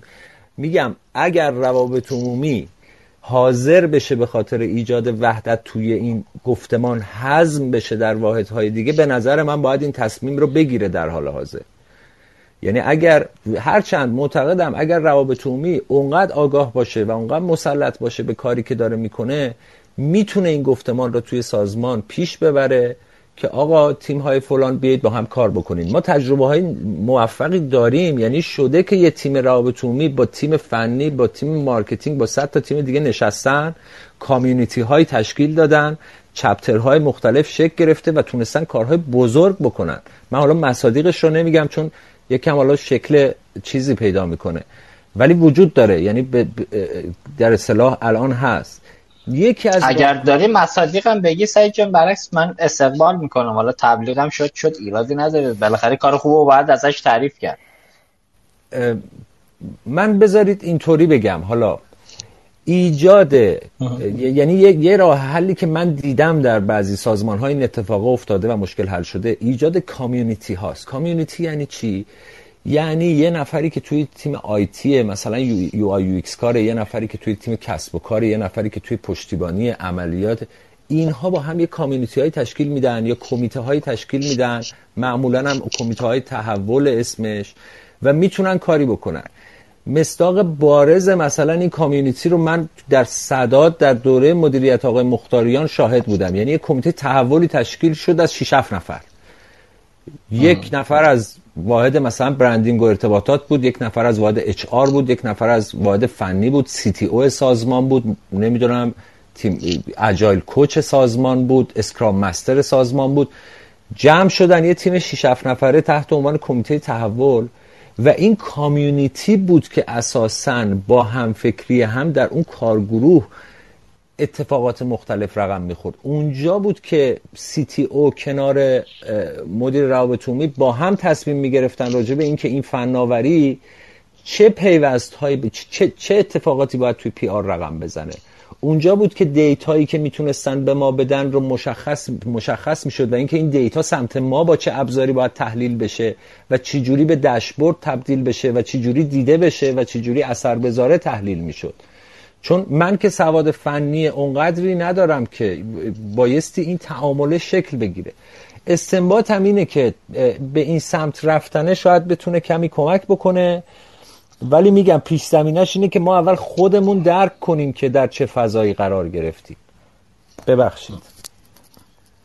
خیلی متشکرم از شما دوستان. ببخشید خانم بحری، اگر اجازه فرمایید من یه جمله عرض بکنم در تایید و تکمیل فرمایشات آقای سامان. ببینید با این توضیحاتی که داده شد، ما بایستی در حوزه سازمانی و ساختاری به سمت یک پارچگی حرکت بکنیم.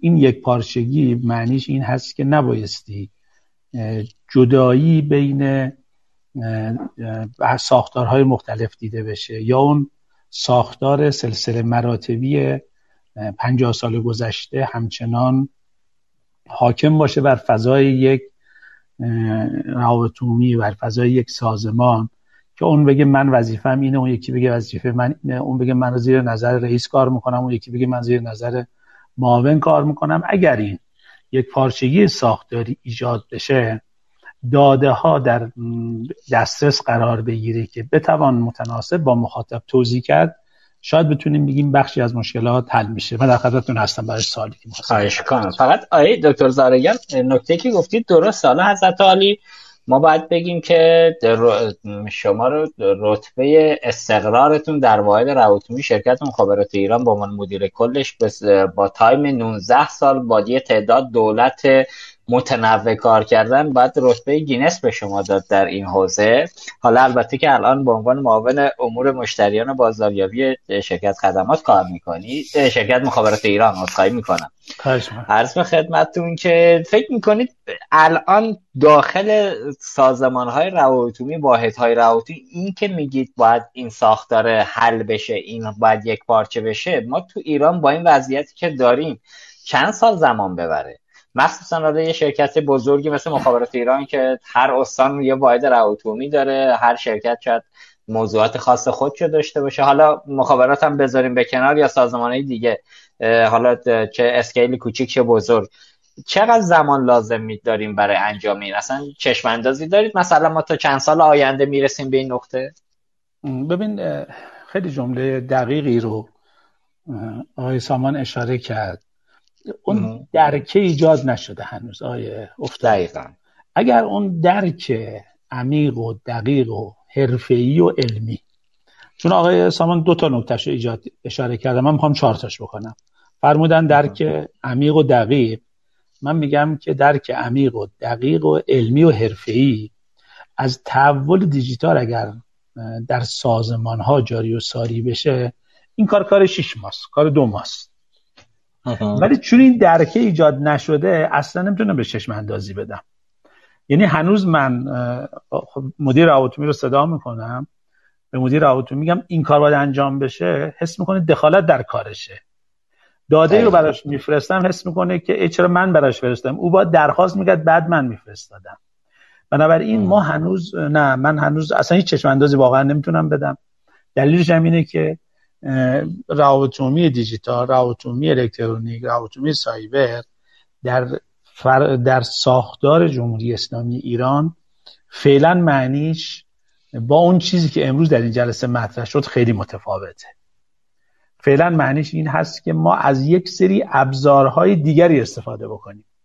یعنی اگر ما تا مثلا پارسال می‌خواستیم از اینجا بریم، مثلا عوض تا پنج سال پیش با قطار می رفتیم، الان با هواپیما بریم، زودتر هم می رسیم، شیکتر هم هست و مدرنتر هم هست. این به نظر ما رو در حوزه دیجیتالی سازی فعلا نمیتونه به جای خوب برسونه. البته نمیخوام منکر بشم که حالا تغییرات ایجاد نشده، چرا تک چهره ها تک آدم ها یه تغییرات رو ایجاد کردن. من نزدیک مثلا سی چهل تا روابط عمومی رو تو این چند سال یه نگاه متفاوتی بهشون داشتم، دیدم ممکن تو یک روابط عمومی دو نفر آدم درک سی درصدی چهل درصدی داشته باشن، توی یک روابط عمومی پنج نفر آدم داشته باشن، اما هنوز فراگیر و همه‌گیر نشده. بنابراین ما از یک پارچگی سازمانی به ویژه در حوزه داده‌ای تو ایران میترسیم. ما از داده‌ها استفاده نمی‌کنیم. ما اصلا چیزی تحت عنوان داده کاوی رو در کار روابط عمومی خیلی بهش بها نمیدیم. ما حتی متأسفانه در برخی از اوقات نظرسنجی های دم دستی رو خوب بهش نگاه نمی کنیم. حالا چه رسد به دیتا ماینینگ یا داده کاوی های اونفورمی. به همین دلیل واقعا من یه ذره، یعنی هنوز چشم انداز دقیقی رو در این ساختار نمیتونم تعریف بکنم. بعد وظیفه کی هست این ساختار رو ایجاد بکنه، این درک رو ایجاد بکنه؟ ای دکتر به نظرت خود روابطی‌ها باید این کارو بکنن؟ آره این کار خیلی یعنی کار بله این کار به اصطلاح دشواری است به نظر میرسه، به خاطر اینکه همون وظیفه گم شده است. ما تو حوزه دانشگاه احمدی نکته رو اشاره کردم، درستم میگم، ما تو دانشگاه نیازمند تغییر سیلابس درس‌های علوم ارتباطات و روابط عمومی و روزنامه‌نگاری به نظر من هر دو سال یک بار هستیم. یعنی درسته حداقل در ده سال اخیر ما این رو دیدیم. بالاخره من و شما و ما پنج نفری که الان اینجا حضور داریم، خب بالاخره بخش زیادی از عمرمون رو به فرمایش شما در حوزه ارتباطات و فناوری اطلاعات و روابط عمومی بودیم. یعنی اون چیزی که پارسال مقبول بوده امسال دیگه نیست، اون چیزی که دو سال قبل نامبر وان بوده امروز نیست. ولی من که سال شصت و سه وارد دانشگاه علامه طباطبایی شدم، هنوز شصت درصد همون دروس رو دارم درس میدم. ببینید دروس سال شصت و سه رو دارم درس میدم. پس اول اینجا با تغییر بکنه، اول اینجا باعث این درک رو به دست بیاره که این چه اتفاقی افتاده، در عرصه اطلاع رسانی چه تغییرات ایجاد شده، مخاطبان چه ویژگی هایی رو دارن و این مخاطبانی که ما امروز ازشون اسپوردیم ویژگی هاشون رو گفتیم. پس دانشگاه باید ساختارش تغییر بکنه. در حوزه قبل از دانشگاه واقعا بایستی برای برخی از رشته‌ها این مفاهیم خیلی خوب جا بیفته. ما یه اشکال بزرگی الان در کشور داریم. من معتقدم که ما گاهی وقتا دام تکنولوژی افتادیم، یعنی هایتک ترین تکنولوژی رو آوردیم، کمترین استفاده رو ازش خیلی از اوقات داریم میبریم. درست. دانشگاه پس شد، مدرسه شد، بعد بیایم وارد سازمان بشیم. سازمان‌های ما به نظر من نیاز به یک تحول دارن. این تحول از جنس به اصطلاح از اینجا به اونجا رفتن نیست. نمیدونم ترانسفورمیشن باعث اتفاق بیفته. آیه افتاده. درست. یعنی همه چیز بایستی یه چیز دیگری بشه، همه چی بایستی یک تغییری بکنه. نبایستی من در روابط عمومی چهار تا ابزار جدید رو اضافه بکنم. بایستی یک ترانسفورمیشن اساسی اتفاق بیفته و اون این که فکرم، برنامه‌ام، ساختارم، ارتباطم با بقیه مجموعه ها، رابطه‌های استراتژیکم، برنامه‌های کلانم، همه چی بایستی تغییر بکنه تا این فرایند اجرایی و عملیاتی بشه. و بعد درک درستی که بایستی مدیران از این قضایا به اصطلاح داشته باشن. ما تو شرکت مخابرات ایران استعداد دارید شما. در یک مقطعی سال نود و دو مشاورین خارجی داشتیم. اتفاقا یکی بلد. از گروه‌های مشاور مشاورینی بودن که در حوزه روابط عمومی ما مشاوره میدادن. یه حرف جالبی همیشه به ما میزدن. میگفتن به من، به حداقل به خود من میگفتن، میگفتن شما اطلاعاتت خیلی از ما بیشتره. اما وقتی که به اجرا میرسی در سیستم دچار بحران میشی، برای اینکه ارتباطات در بطن ساختار سازمانی شما نهادینه نشده. درست. ارتباطات بیرونی و ارتباطات داخلی بایستی در بطن ساختار شما نهادینه بشه. پس اینم سومین اقدامی است که بایستی صورت بگیره. و چهارمی که اساسی است به نظر من، خود روابط عمومی بایستی، خود کارشناسان روابط عمومی، خود مدیران روابط عمومی بایستی یک تکان اساسی به قول معروف، ببخشید کلمه عامه رو استفاده کردم، بایستی یک تحول اساسی در خودشون ایجاد کنن. بایستی حس بکنن که با این ساختار، با این فرایند، با این روند اثرگذار دیگر نخواهند بود. جمله بسیار خوبی که دوستان اشاره کردن، بایستی حس بدونه که اگر میخواهد روابط عمومی پاسخگو باشد باید در کنار مشتری و مخاطب به صورت هفت در بیست و چهار باشه، وگرنه او روابط عمومی پاسخگویی نخواهد بود. با سپاس از شما جناب زارعیان عزیز. دوستان به میانه برنامه رسیدیم. من میخوام ازتون دعوت بکنم که از موسیقی زیبایی که همکارانم براتون آماده کردن چند دقیقه لذت ببرید. برمیگردیم و میز گرد رو پی میگیریم.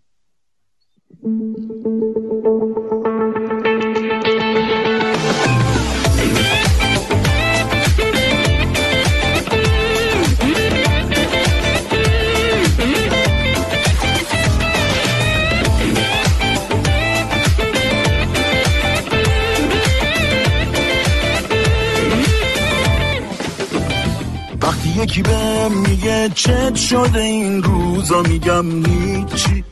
میگن چته چرا دوباره تو خودت رفتی، میگم هیچی. میپرسن از من خودی غریبه، چی شده رنگت بازم پریده، فقط میگم هیچی. میگن آخه چه مرگت، میخندی بغض میکنی در لحظه، میگم هیچی. میگن چرا یه جا خیره میشی، سرد میشی، میلرزی، میگم هیچی. من چه جوابی بدم بفهمن حرفی ندارم با کسی اصلا جز همون هیچی. هیچی یعنی دلم برات تنگ شده جون، هیچی یعنی میخوام ببینمت نمیتونم، یعنی برگرد دردت به جونم.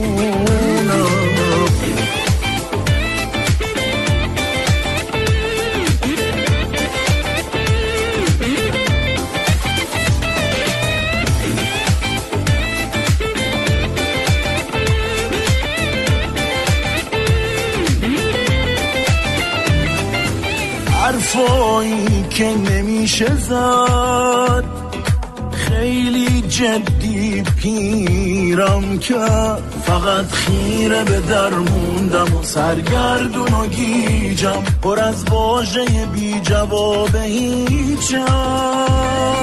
تنهایی تنها راهه وقتی همراهت پانیست، تو میمونی و یک عالم رویای پر از هیچ، همون هیچی که جز خودش کسی نیست. هیچی یعنی دلم برا تنگ شده جونم، هیچی یعنی میخوام ببینمت نمیتونم، یعنی برگرد دردت به جونم، یعنی دلم برات تنگ شده جونم، هیچی یعنی میخوام ببینمت نمیتونم، یعنی برگرد عشقم جونم.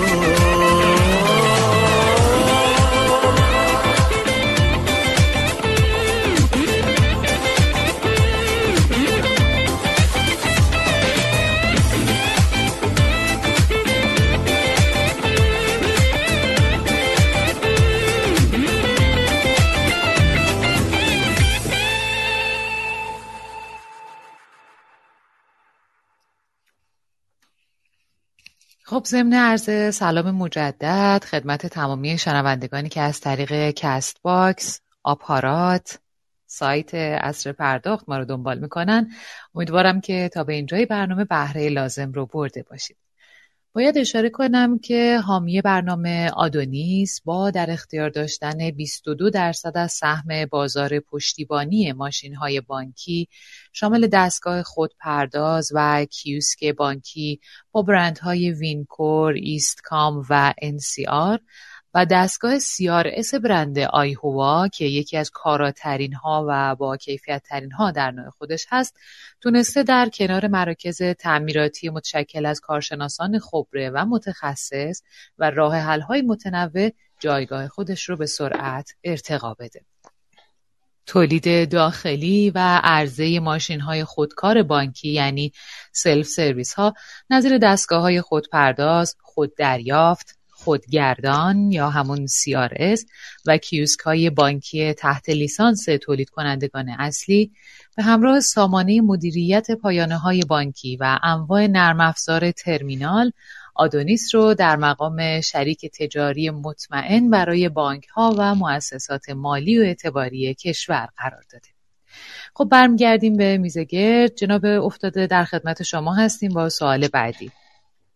خواهش کنم، متشکر از توضیحات که فرمودید. خب آقای دکتر زارعیان، برگردیم به حضرت عالی و موضوع جذاب شهروند خبرنگارها. همونطور که تو صحبت‌های قبلیتون هم فرمودید، بالاخره بین روابط عمومی‌ها و رسانه‌ها یه تعامل دو طرفه‌ای به واسطه همکاری که دارن وجود داره. مثلا شخصا خودم توی رویکرد رسانه‌ای همیشه از ابتدای کارم تا به اینجا مدلم این بوده که بدترین خبر در مورد هر سازمانی که بخوام نشرش بدم و منتشرش کنم، این حق رو برای اون سازمان قائل هستم به عنوان یه فرد حالا فعال توی این حوزه که سازمان بیاد توی همون خبر منفی که من در موردش میخوام منتشر کنم پاسخ خودشو بده. ولی خب خیلی وقتا حضرت عالی هم داشتیم تجربیات، چه زمانی که شرکت مخابرات ایران فعال بودید، وقتی که خبرنگار وارد این رویکرد میشه که آقا این خبر منفیه، من پاسخاتون رو به ما بدید، اولین چیزی که برچسبه که به خبرنگار میزنن میگن آقا اومده که باج بگیره. خب در صورتی که سالها ما این کار رو کردیم، خبر منفی رو چه سازمان پاسخ داده چه سازمان پاسخ نداده منتشر کردیم و هیچ وقت هم درخواست باج نکردیم و این روی کرده از سمت روابط عمومی ها که با زدن برچسب به رسانه ها برای بی‌اعتبار کردن حرفی که رسانه میزنه عملا موضوعیه که برای خود من تبدیل به یه درد شده که سالهاست همراه من هست و هیچ وقت هنوز سمومم نشده و همچنان هم ادامه داره. حالا الان اومدیم توی فضایی که اصلا رسانه ها نقششون عوض شده دیگه، ما برد خبری سابق رو نداریم، شبکه‌های اجتماعی اومدن، طرف یه دونه موبایل دستش میگیره شروع میکنه به فیلم گرفتن و میشود همین اتفاقی که برای بانک رفاه کارگران، حالا اینو ما عذرخواهی هم میکنیم از مجموعه روابطی بانک رفاه چون موضوع موضوع داغ و جدیدی هم از هم, هم اینو به یاد دارن، میگم مثلا یه رویکرد های دکتر در مواجهه با این خبر، اگر پارسال تیر ماه که این اتفاق افتاد به جایی که روابط عمومی می اومد این موضوع رو پنهان میکرد از افکار عمومی، همون موقع یه واکنش نشون میداد، یه خبری رو منتشر میکرد، میگفت آقا این اتفاق زشت افتاد، ما برخورد کردیم بردیمش جلو و از نفری هم که این اتفاق براش افتاد عذرخواهی کردیم. اون موقع اگر این انفعال تبدیل به یه فرصت میکردن نه تنها با حجمه امروز مواجه نمیشد بانک رفاه، بلکه تازه مردم نسبت به این بانک شاید تفکر دیگه ای رو پیدا میکنن که آقا بالاخره این بانک اتفاقی درش افتاده و خودش اتوماتیک بدونی که فشاری از سمت افکار عمومی بهش وارد بشه به عنوان یه حالا بگیم مسئولیت سازمانی با این موضوع برخورد کرده و پنهان نکرده. ما همین الان تو نظام بانکی داریم تا نشر اطلاعاتی یا هر چیزی که اتفاق میفته اصل روابط عمومی برای اینه که آقا این خبر منتشر نشه، اگر رسانه اومد وارد انتشار شد یا پیگیری سعی کنید باهاش به تعاملی برسید که این خبر رو منصرف کنید از انتشارش. این رویکردهای دکتر الان با تجربه شهروند خبرنگارها و رویکردهای انفعالی که روابط عمومی نسبت به این موضوع دارن به نظر حضرت علی در دنیای امروز که همونطور که گفتید دیگه شما اصلا اطلاع در جریان قرار نمیگیرید که قرار این خبر منتشر بشه، شهرونده با شما ارتباطی نداره که بخواد با شما چک کنه. و این نکته که بالاخره الان دیگه دنیا دنیایی نیستش که فقط رسانه ها برای روابط عمومی بخوان چالش ایجاد کنن، چالش اونجاییه که یک فرد به عنوان شهروند یه دوربین دستشه، یه خبری رو یه فیلمی رو میگیره منتشر میکنه، بعد این چالشه به جایی که حالا توی اجتماعی مثلا پانصد ششصد نفره بخواد حل بشه توی اجتماع بزرگتر به نام جامعه اتفاق میفته و اونجا روابط عمومی باید چه حرکتی بزنه؟ آیا باید بشینه دو دستی بزنه تو سرش؟ و جالب برخورد مدیران ارشده که تا زمانی که روابط عمومی کارش خوب انجام داده هیچ کی ازش تقدیر نمیکنه، تشکر نمیکنه، کافیه یه اشتباهی اتفاق بیفته اونجاست که مدیران روابط عمومی سیبلن و اولین جایی که باهاش برخورد میشه مدیر روابط عمومی است که توبیخ میشه آقا تو چرا نکردی، تو چرا به فکر نبودی.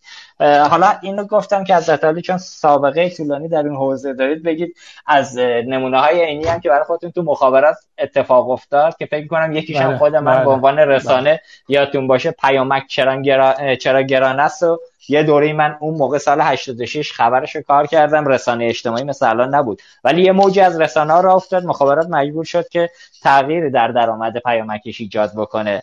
اون زمان خدمت شما هستیم، بفرمایید. بله بله خیلی ممنون، بحث خوبی است، یعنی من فکر می‌کنم شاید از همینجا بتونیم با چند تا تجربه و چند تا مثال کمکی هم به هر حال از نظر راهبردی و عملی به برخی از دوستان روابط عمومی داشته باشیم. ببینید یه نکته رو اول بپذیریم بپذیریم که وقتی ما بحث شهروند خبرنگار یا روزنامه‌نگاری شهروندی رو مطرح میکنیم به دنبال انحصار زدایی در واقع دسترسی به اخبار و نشر اخبار اطلاعاتی دیگه، اینجوری نیست که خبرنگاری بهش دسترسی داشته باشه که منتشر بکنه یا روابط عمومی بهش دسترسی داشته باشه که اجازه نده خبرنگار اون رو منتشر بکنه. ما در روزنامه‌نگاری شهروندی به اینجا رسیدیم که دیگه همه میتوانن به صورت بالقوه خبرنگار باشن و اگر نیت بکنن قطعا میتونن برای سازمان مسئله‌ای رو ایجاد بکنن و امروز دیگه دست من روابط عمومی کوتاست به اینکه خدمت شما زنگ بزنم آقای افتاده، آقای حسنی، آقای حسینی خبر من رو منتشر نکن. دو تا بحث جدی رو بایستی اینجا داشته باشیم. من اولین بحث رو میخوام یه بحث علمی، البته یه جمله‌ای رو خدمت دوستان بگم. روابط عمومی در دوران اخیر بایستی رویکرد کنشی رو جایگزین رویکرد واکنشی بکنه آقای افتاده عزیز. بله. یعنی قبل از این که دیگران، مثال خودتون زدید، قبل از این که دیگران اخبار رو بیان وارونه سیاه و تحریف شده منتشر بکنن، با یک برنامه کنشی روابط عمومی ها آن چیزی رو که مخاطب میخواد رو بهش بدن. تکنیکاش هم هست، روشاش هم هست. و اصلا امروز روابط عمومی واکنشی بایستی ده درصد پونزده درصد کار روابط عمومی های ما رو شامل بشه، چون بالاخره حرفه‌ای ترین روابط عمومی ها هم یه جاهای جا میمونن و بایستی واکنش نشون بدن. اما وقتی شما رویکرد روابط عمومی رو روابط عمومی کنشی گرفتی، قطعاً موفقی و قطعاً شما نمیتونی، دیگران نمیتونن تو رو گوشه قرار بدن و هر چه خواستن به تو بگن. من یه مثالم براتون بزنم، شاید مثالی که حتما آقای افتاده خیلی خوب یادشه. زمانی که بله. سال نود و دو یکی از خبرگزاری‌ها اعلام کرد که مدیر عامل مخابرات ایران پاداش گرفته، حتما شما بله. یادتون هست. بله. خبر بله. روز زد که مدیر عامل شرکت مخابرات ایران پاداش گرفته. به من گفتن این خبر رو تکذیب کن. من اومدم مصاحبه کردم، گفتم که البته چون پاداش در مجمع اعلام شده بود ما یه بار گفته بودیم، منتها اسم نبرده بودیم.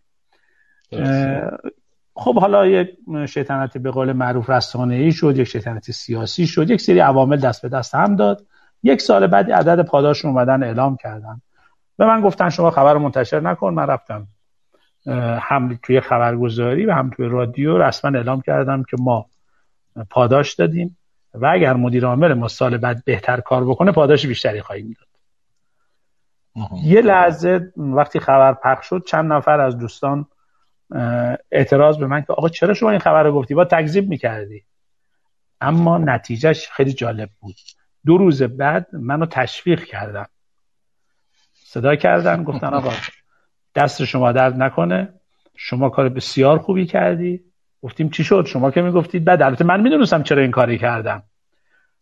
گفتن نه، کار خیلی خوبی کردی. منبع موثقی در اون خبرگزاری با ما تماس گرفت، گفت که ما کپی اون چک رو داشتیم، منتظر بودیم که شما تکذیب بکنید و ما بیایم از این جریان سوء استفاده بکنیم و خبرسازی بکنیم و خبرهای بعدی رو بگیم حالا ببین پس چه داستانهای دیگری در این عرصه وجود داره. پس کنش درست باعث در واقع مدیریت فضای رسانه‌ای خواهد شد. خب روزنامه‌نگاری شهروندی یک سری ویژگی داره، از جمله و مهمترین ویژگیش این است که همه مردم میتوانن اظهار نظر بکنن، همه مردم میتوانن خبر منتشر بکنن، همه مردم حتی پلتفرم‌هایی براشون فراهم شده.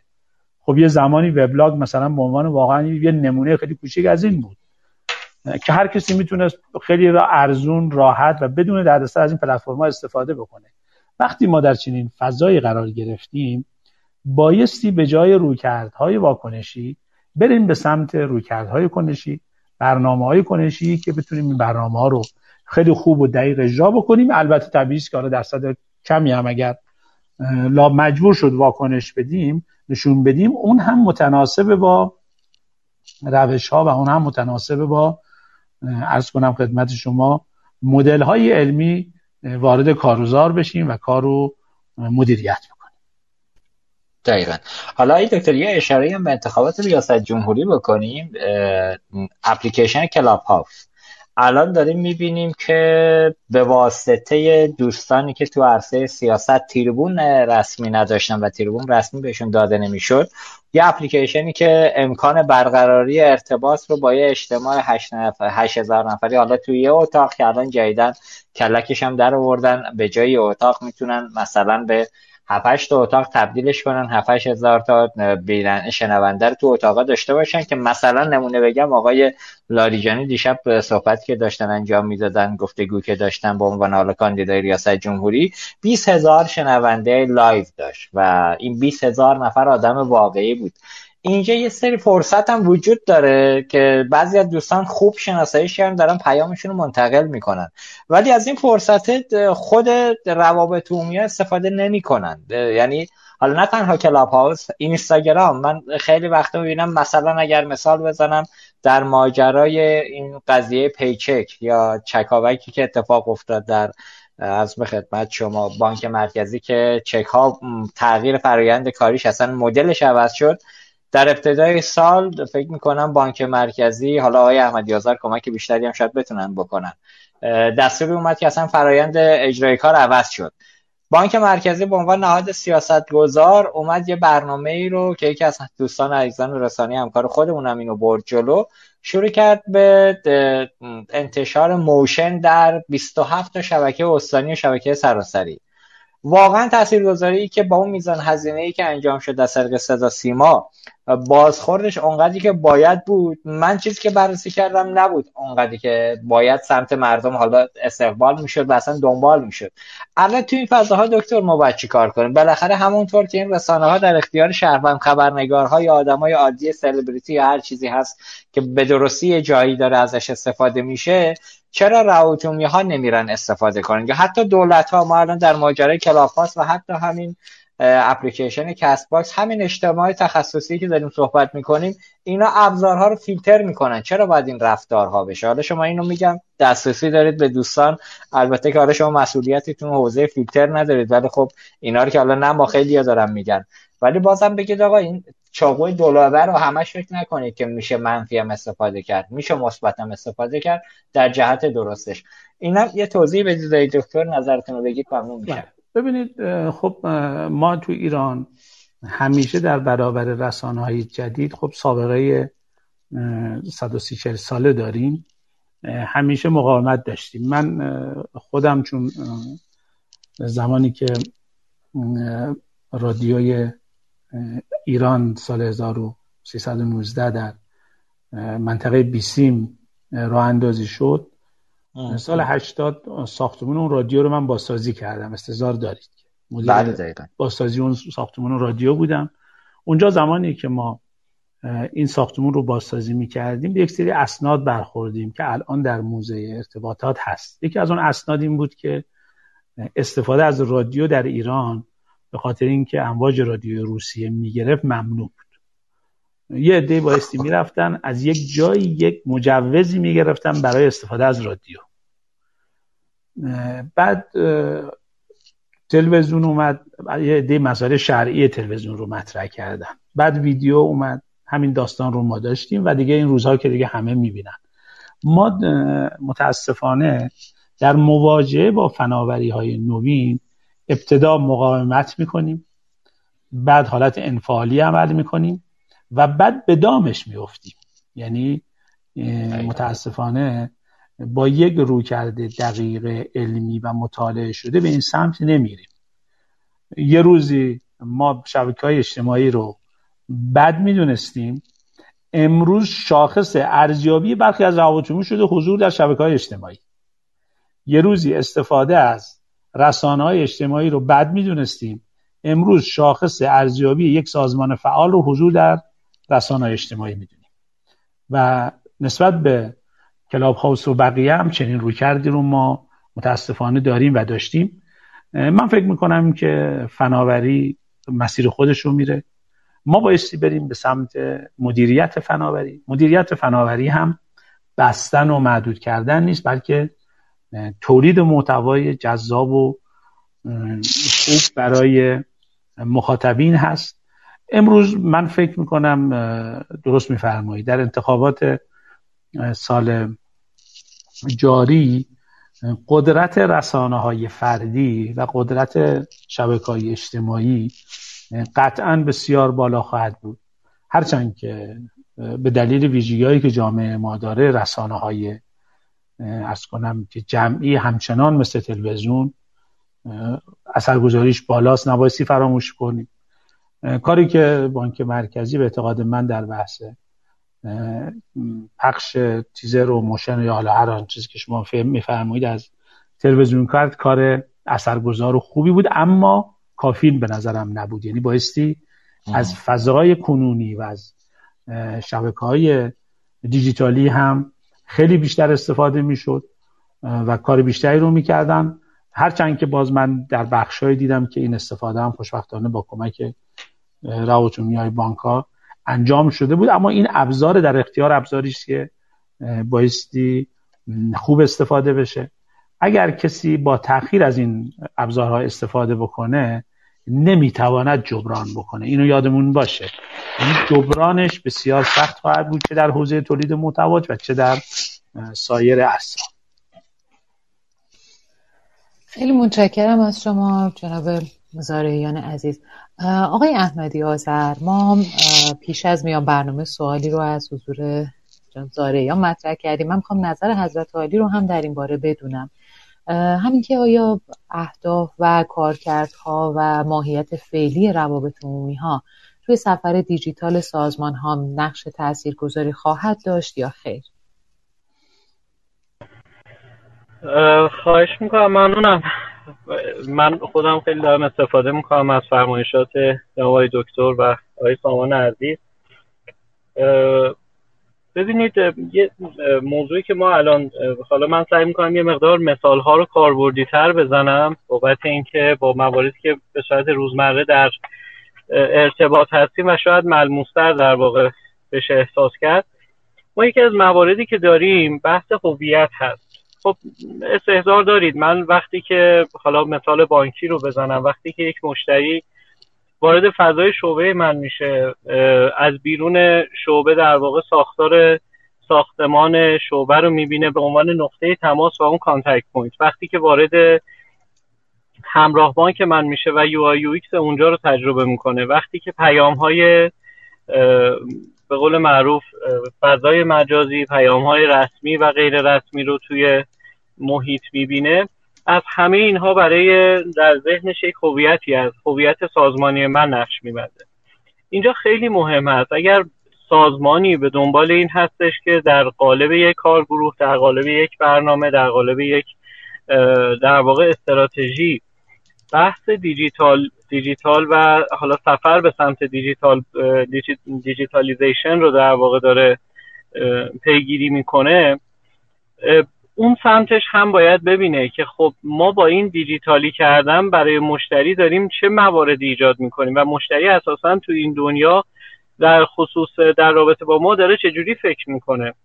وقتی که من دارم صحبت از حالا توی باز مثال بانک عرض میکنم، خدمات غیر حضوری، بانکداری باز حالا و موارد دیگه میزنم، حتی همین بحث اومنی چنل، مشتری در واقع اون لحظه‌ای که داره راجع به من توی فضای مجازی و اون هویت دیجیتال داره براش شکل میگیره، راجع به من داره چی فکر میکنه و من اونجا مسئولیتم چیه، نقشم چیه و چگونه دارم رفتار میکنم. این یکی از مواردیه که خیلی مخفول مونده. ما تو خیلی از سازمان‌ها من این رو میبینم متاسفانه، حالا نهادهای حتی خیلی حکومتی حاکمیتی ما، که یک تغییری در الگوی رفتاری مشتری ایجاد می‌کنیم، در الگوی رفتار مصرف کننده ایجاد می‌کنیم، اما هیچ راهبری و هدایتش نمی‌کنیم، اجازه میدیم خودش تجربه بکنه. شاید این خیلی نیاز به این داشته باشه که من روابط عمومی بر اساس اون مدلی که قرار تغییر در رفتار مشتری ایجاد کنم، پیش از اینکه مشتری درگیر موضوع تغییر بشه بهش کمک بکنم که با درک و مفهوم بهتری از این موضوع در واقع با این موضوع مواجه بشه. حالا مثالی که مثلا در خصوص پیچک زدن، انصافا ما توی مجموعه بانک مرکزی شاید بگم بیش از حداقل شش جلسه من خودم به همراه مدیران روابط عمومی سایر شبکه بانکی اونجا حضور داشتیم. موضوع واقعا موضوع پیچیده‌ای بود و تلا... تمام تلاش بر این شدش که این عنصر اصلی بازار کسب و کار با کمترین هزینه تغییر توی رفتار مشتری ایجاد بکنه. و الحمدلله حالا به هر حال هر سیستمی سیستم جدیدی تا زمانی که بیاد لانچ بشه، ادابت بشه، مشکلاتی داره، موضوعاتی داره، ولی واقعا اون نگرانی که ما خودمون داشتیم که ممکنه در پیاده سازیش مشکلی بشه، الحمدلله خیلی به خوبی کنترل شد. به هر حال این خیلی موضوع مهمی هست و نقش روابط عمومی رو من تو دو تا نقطه میتونم بگم. یکی در سفر مشتری که از این دیجیتالی شدن قراره چی به دست بیاره و هویت دیجیتالی من رو در واقع قراره چجوری لمس بکنه. ببینید مثال عرض میکنم خدمتتون، من الان دنبال یک سیستمی هستم که خوشبختانه مراحل پایلوتش هم ما بررسی کردیم و تستای خوبی گرفتیم. به دنبال سنتیمنت آنالایز هستیم توی گفتار مشتریان توی شبکه‌های مجازی در خصوص موضوع بانک. در واقع احساسات مشتریان رو میایم بررسی میکنیم. اگر موضوعی داره باز میشه و احساس و موارد منفی داره روش شکل میگیره، ما باید زودتر روش کار بکنیم و روش در واقع موضوع داشته باشیم. این خیلی به ما کمک میکنه که اون هویت دیجیتالی که داریم میسازیم دیگه اونجا مشتری من ممکنه با من تماس نگیره، ممکنه به شعبه من سر نزنه، ممکنه به صورت رو در رو با من ارتباط برقرار نکنه که بخواد پیشنهادی بده، انتقادی بده. من باید از لابلای حرفاش در واقع اون که توی فضای مجازی و فضای دیجیتال هویت دیجیتال مثلا بانک تجارت چگونه شکل گرفته و این کار خوشبختانه الان توی ایران چند تا شرکت هستن دارن روی این موضوع کار میکنن. ما باید خودمون آگاهی نسبت بهش داشته باشیم و بابتش برنامه داشته باشیم تا بتونیم به خوبی این موضوع رو پیاده سازی بکنیم. متشکرم آقای احمدی آذر، ممنون از توضیحاتی که دادید. فقط نکته که وجود داره آقای سامان، ما حالا در مورد اینکه تحول دیجیتال چجوری میتونه زمینه ساز تحول تو خود روابط عمومی ساختار رویکرد داشته باشه صحبت کردیم، ولی یه بخش از ماجرا بحث تبلیغات هست و مارکتینگ که حالا تو همین هم باز الان تو بعضی از سازمان‌ها داره می‌بینیم چالش شده که آقا بازاریابی میگه تبلیغات مال منه، روابط عمومی میگه مال منه، سازمان‌ها به یه نقطه واحدی نرسیدن. حالا فارغ از این که حالا تبلیغات کجا باید باشه توی ساختار سازمانی، الان نقش تبلیغات برای ارسال پیام با توجه به رسانه هایی که ایجاد شدن، شبکه‌های اجتماعی که هستن، آیا با با رویکردهای سنتی با تیزرهای تبلیغاتی که در گذشته تولید میشد و به صورت مستقیم پیام تبلیغاتی خودمونو به مخاطب میدادیم، آیا واقعا اون کارکرد همچنان هم میشه ازش توقع داشت که مثل گذشته ما پاسخ بگیریم با توجه که میگم ذائقه مخاطب اصلا کلا متفاوت شده؟ نظرتون رو تو این حوزه هم بگید ممنون میشم. مرسی. ببینید راجع به مقدمه سوالتون که تبلیغات زیر مجموعه روابط عمومی یا واحد مارکتینگ، من یه بار فکر میکنم جای خوندم که هزار و چهارصد تعریف مختلف برای روابط عمومی وجود داره و اختیاراتش و رویکردهاش و کاربردهاش. ما هیچ تعریف دقیقی نداریم، یعنی اینکه از نگاه مارکتینگی ها میگن آقا ما یه پی داریم، اون مدل حالا فور پی و سون پی و ایلون پی و اینهایی که دارن، یکی از این پی های ما پی در اصطلاح ترویجه، خب پروموشنه، و ابزارهای ما برای ترویج یکی روابط عمومیه و دیگری تبلیغاته. بنابراین روابط عمومی و تبلیغات رو ابزارهایی برای پروموشن خودشون میدونن، به همین دلیل معتقدن که حتی روابط عمومی باید زیر مجموعه خودشون باشه و تبلیغات. درباره تفکیک بین این روابط عمومی و تبلیغات دوباره عقاید مختلفه. میگن آقا جایی که سازمان داره به عنوان فرستنده پیام رو میفرسته به مخاطب، اونجا ما داریم از تبلیغات صحبت میکنیم. جایی که از ترت پارتی استفاده میکنیم، یعنی سوم شخصی استفاده میکنیم که او میآید درباره سازمان ما صحبت میکند، وارد حوزه پی آر شدیم. یعنی اگر شما یه تیزری میبینید که میاد یک نفر میگه که ما در شرکتمون مثلا کیفیت محصولاتمون خیلی خوبه، فلان به امانه، اینجا داریم ما راجع به یه پدیده تبلیغاتی حرف میزنیم. اما اگر یک اینفلوئنسری آمد در یک جایی گفت که آقا من فلان محصول رو استفاده کردم خیلی باحال بود، به نظرم شما هم تست بکنید، اونجا طبق بعضی تعاریف حوزه روابط عمومیه. این خط و مرزها مشخص نیست و نکته‌ای که هست اینه که اساساً به نظر من مهم نیست که روابط عمومی زیر مجموعه مارکتینگ یا نه. مسئله اینه که مارکتینگ خواستش رو باید به روابط عمومی اعلام بکنه در هر صورتی.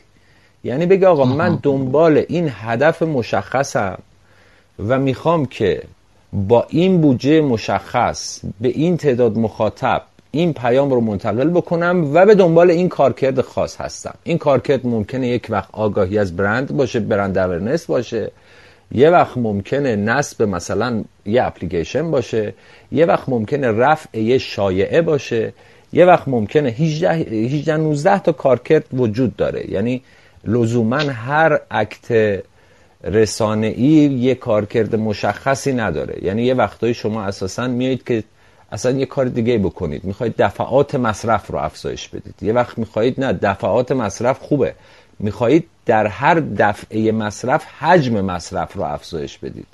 خب اینو مدل‌های مختلف داره، اما باید صورت مسئله اون بریف لاین دقیقی شکل بگیره، به واحد روابط عمومی و واحد تبلیغات ابلاغ بشه که آقا من میخواهم چه هدفی رو با چه بودجه‌ای تارگت بکنم.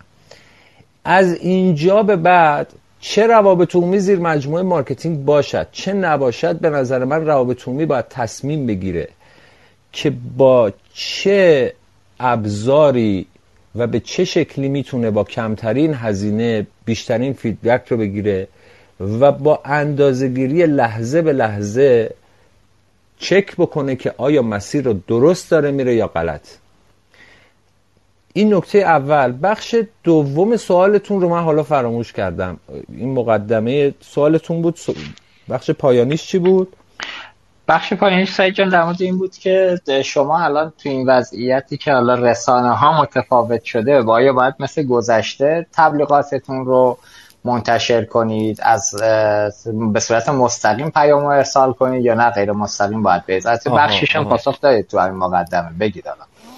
آره من اینو بگم که نه، مثل گذشته نباید پیام رو منتقل بکنیم. ما الان اون چیزی که من میبینم در پیام‌های تبلیغاتی که داره مخابره میشه، بخش عمده‌ایش اساساً اثر مشخصی نداره. یعنی ما اصلا نمیدونیم داریم چیکار میکنیم، چه برسه به این که بخوایم به نتیجه برسیم. موضوع چیه؟ موضوع اینه که وقتی که شما میخواهید که پیامی رو به مخاطب منتقل بکنید، الان یه ترندی اومده میگه که شما باید برید جای او بشینید، از زبان او حرف بزنید. شما دیگه یه نقطه مقابل او نیستید. همین که من آغاز سخنم هم گفتم که روابط عمومی بله. دیگه نقطه، یعنی روابط عمومی دیگه میره کنار مشتری میشینه. به همین دلیل هم هست که روابط عمومی به عنوان، حتی اگر اینو یه تنزل درجه توی سازمان بگیریم که آقا مدیر روابط عمومی سازمان شده مشتری محصول ما، اشکال نداره، شما اولین مشتری محصولت باش و اولین حست رو از محصول بگو و اولین فیدبک ها تو از محصول بده و چالش های مواجهه مشتری با تکنولوژی که معمولا هم مدام در حال تغییر و تحوله، اونها رو حس کن، ساده کن و در صدد تلا... و در صدد حلش بر بیا. نکته ای که هست اینه که ما چند تا مقوله رو فراموش کردیم. الان عرض کردم گیرنده پیام ما تغییر کرده. یعنی چی شده؟ اولا نگاه به شما نمی‌کنه، حوصله نگاه کردن نداره. تبلیغات مثل کاغذ دیواری شده. شما به کاغذ دیواری خونتون نگاه میکنید، دقت بهش میکنید، نه دیگه یه طرحی هی تکرار شده تو کل دیوارم هست دیگه، فقط میدونیم آقا اینجا یه چیزی هست. در و دیوار و بیلبورد و نمیدونم به دیوار خیابون ها و تراکت ها و نمیدونم همه جا تبلیغاته. اونقدر زیاد شده که کسی به شما دیگه توجه نمیکنه. شما بایستی توجه او رو به خودتون جلب بکنید. اینجا جاییه که میدان خلاقیت، یعنی میدان بروز خلاقیته. شما بایستی اتنشن رو جذب بکنید. شما باید بسیار اینترست باشی برای او، جذابیت برای او ایجاد بکنید. نکته بعدی اینه که او وقت نداره. من میبینم خیلی از در اصطلاح کارهایی که توی شبکه‌های اجتماعی میکنن شرکت‌ها، اولا خیلی متوله، یعنی همچنان مثلا یه مصاحبه طولانی با یک مثلا یه مشتری از یه محصولی استفاده کرده، بعد آوردن نشوندنش روی یه مبل، بعد چهل و پنج دقیقه با این حرف زدن. اساساً توی جهان امروز کسی فرصت نداره چهل و پنج دقیقه به شما گوش بکنه. شما فوق یعنی خیلی لطف به شما بکنه، در حد چند ثانیه وقت برای شما در نظر میگیره. نکته بعدی اینه که نوع مخاطبتون متناسب با کارکرد بایستی هدفگیری دقیق بشه. یعنی اینجوری نیست که من الان دنبال یه سری آدم میگردم که اینها آدم‌های آوانگاردی باشند و حاضرن برای اولین بار بیان محصول منو تجربه بکنن و اینا یک کم چیزن، خیلی چالش دوست دارن و اینها، و بعد این برای اینکه اینها رو پیدا بکنن برام به کل جامعه پیام بدم. مثل اینه که ما اگه میخواییم یه تیم کوهنوردی رو انتخاب بکنیم که برن ایورست رو فتح بکنن، بیایم تو تهران مثلا بیلبورد بزنیم کی میاد ایورست رو فتح بکنه. خب چند نفر از اون کسانی که این پیام رو دارن میبینن مخاطب شما هستن. ما چه در سطح رسانه، چه در سطح مخاطب، چه در سطح پیام، چه در سطح رمزگان، ما چقدر داستانگونه تو این سالها تونستیم با مخاطب مواجه بشیم، چقدر براش قصه برندمون رو گفتیم، چقدر قصه محصولمون رو براش گفتیم، چقدر باهاش صمیمی و راحت بودیم. نکته اینه که هنوز این شکل نگرفته. این همون برمیگرده به صحبت اول من که ما شاید همچنان نمیدونیم که دنبال چی هستیم و بعدم وقتی یه اکتی انجام میدیم اندازه گیریش نمی کنیم. نکته مهم اینه، یعنی فلان کمپانی آمده تبلیغی کرده، بانک مرکزی به قول شما آمده موشن گرافیک ساخته و منتشر کرده. آیا اندازه گرفته که این چقدر اثر بخشی داشت؟ آیا میجرمنت، این ام معروف میجرمنت توی مدل فایو ام، آیا این میجرمنت انجام شده؟ آیا تو الان نظرسنجی کردی؟ که این میجرمنت هم لزوما بعد از اکت نیست، یعنی الان مدل ها و فرمول هایی هست که شما قبل از این که اصلا یه تبلیغ رو بکنی میتونی اندازه بگیری که آقا بهش مثلا یه مدلش گراس ریتینگ پوینته، آقا با این تعداد فراوانی این رسانه اینقدر مخاطب داره، این تعداد بار تکرار میشه، اینقدر اینفلوئنس ایجاد میکنه، این اینفلوئنس شا... ش... یه پارامترهایی داره و این اعداد در هم ضرب میشه به یه عددی میرسه، اون اون فرموله یه عدد به شما میده که به تو میگه پیش از این که اون کارو بکنی، حدودی البته، که این کاری که میکنی آیا بهترین تصمیمیه که گرفتی برای اینکه این پیام رو منتقل بکنی یا نه، با یه رسانه دیگه، با یه تیپ مخاطب دیگه، با یه اینفلوئنس دیگه، یعنی با یه تاثیرگذاری دیگه، از یه اینفلوئنسر استفاده بکنی یا نه، اصلا بیای قصه بگی یا نه، اصلا بیای انیمیشن بسازی یا نه، اصلا طنز برخورد بکنی یا اصلا چه میدونم یه اتفاق دیگری. آیا اینو اندازه گرفتیم؟ آیا ما اصلا چیزی به نام مثلا سی او اس هنوز توی فضامون وجود داره؟ یعنی ما مثلا کانتنت اپتیمایزیشن میکنیم، اصلا میتونیم بفهمیم که یه محتوایی این بد بوده مثلا بهبودش بدیم، میتونیم اینو تحلیل بکنیم که اگه این موشن گرافیک رفت چقدر گویا بود و برای مخاطب قابل درک بود. من فکر میکنم خیلی فاصله داریم. ببخشید، امیدوارم تونسته باشم به سوالتون تا حدودی پاسخ بدم. بله، خیلی متشکرم از شما.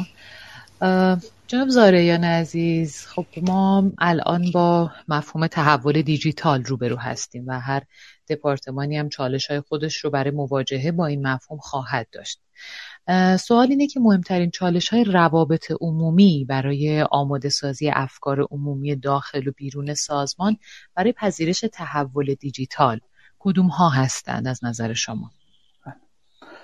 خب خیلی ممنون. من هم تشکر می‌کنم از همه دوستان. بالاخره مطالبی که گفته شد انصافاً مطالب خیلی خوب و کاربردی است. در ارتباط با سوال حضرت ولی، خب یک بار یه جنبندی رو ما به صورت خیلی مختصر در این زمینه داشتیم. من مجدداً به چند مسئله و چند نکته اشاره می‌کنم. امیدوارم که خب همونطور که اشاره شد واقعا ما فاصله داریم با تحول دیجیتال و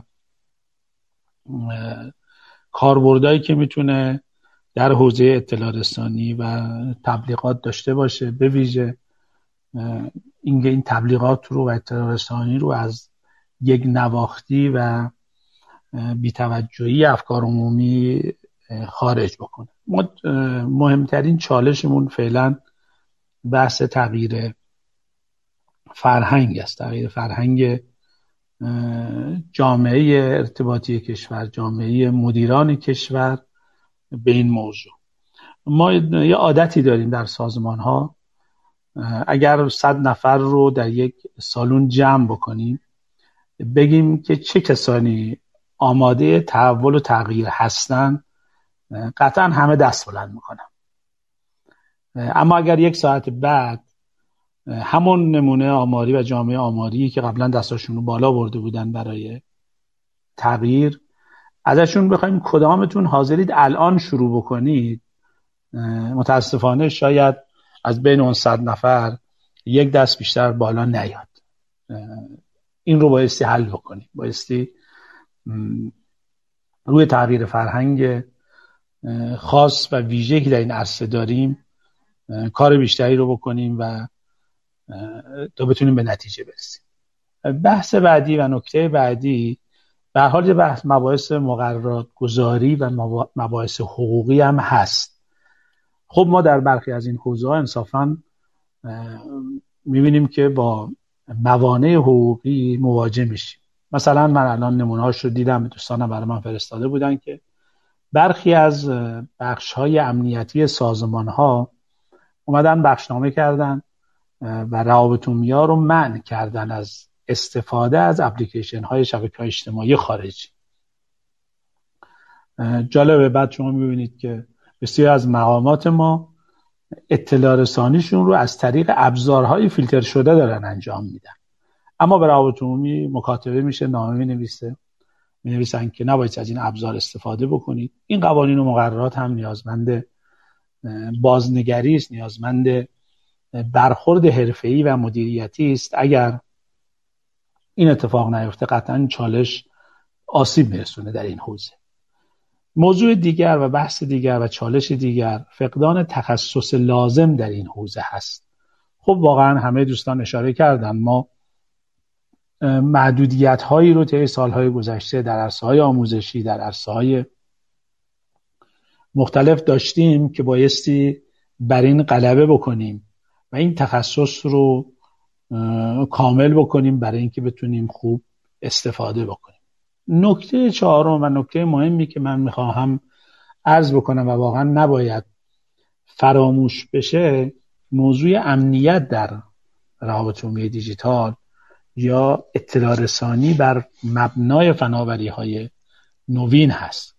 متاسفانه خیلی راحت حریم‌ها شکسته میشه، خیلی راحت تحریف میشه، خیلی راحت تهمت و توهین و افترا زده میشه، خیلی راحت کاریکاتورهای مستهجن، تصاویر آنچنانی علیه به خیلی از افراد منتشر میشه، پخش میشه. قوانین درستی در این زمینه وجود نداره، مقررات گذاری دقیق و صحیح در اینجا نشده. من اصلا واقعا نتونستم هنوز خودم تو جامعه مقررات گذار این حوزه رو بشناسم. نیاز به انسجام در این بخش داره. برخی قوانین و مقررات رو سازمان فضای مجازی تصویب میکنه، برخی رو رگولاتور و سازمان تنظیم مقررات تنظ... تصویب میکنه، برخی رو در صدا و سیما تصویب میشه. شورای عالی انقلاب فرهنگی کارهایی رو انجام میده، شورای عالی اقتصادی رسانی کارهایی رو میکنه.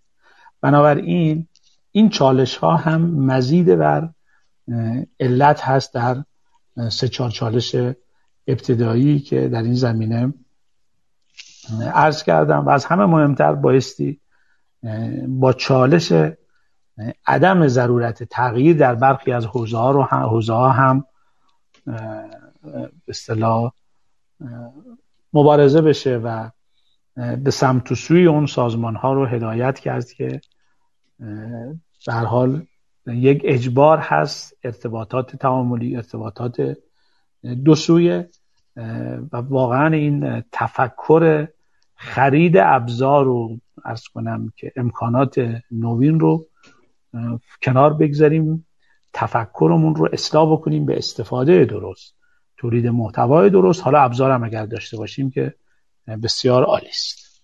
بسیار عالی، ممنونم آقای دکتر زارعیان عزیز، توضیحات کامل و وافی دادید. آقای احمدی آذر، من خواهشم اینه یه مقدار عینی‌تر به بعضی از موضوعات بپردازیم. ما یک چالش الان در صنعت روابط عمومی و رسانه داریم، برخورد این دو حالا حوزه با هم دیگه.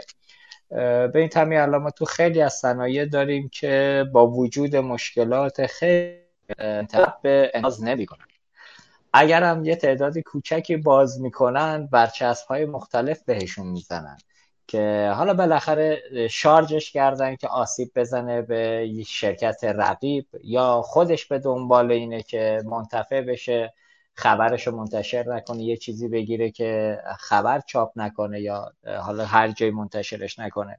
یه تعداد سازمان‌هایی رو هم داریم که الان وارد ایجاد رسانه شدن، رسما برای خودشون رسانه ایجاد کردن، دارن هزینه از بودجه دولت خرج میکنن و اون رسانه هم رسانه‌ایه که اطلاعات درستی رو در اختیار مردم نمیذاره، هیچ نقد تندی، هیچ چیزی که آیدی داشته باشه واسه اقتصاد کشور اونجا هم طرح موضوع نمیشه. من خواهشم اینه هم حضرت علی هم آقای دکتر زارعیان با خبرنگارای چموشی مثل بنده که حالا آسیبم زیاد دیدیم تو این مسیر، باید چه کرد؟ اصلا خبرنگاری که دنبال یه مطالبه عمومی تو حالا حوزه‌های تخصصی، رفتار روابطی باید چی باشه؟ آیا ما باید حذفش کنیم؟ آیا باید بریم تطمیعش کنیم؟ یا آیا باید در مقابلش سکوت کنیم و یا نهایتاً بهش پاسخ بدیم؟ این چالش اساسی که من خودم همین الان در همین رسانه عصر پرداخت روز به روز هم داره پررنگ‌تر میشه، به خاطر اینکه حالا ما یه مقدار برنامه رو چالشی‌تر کردیم.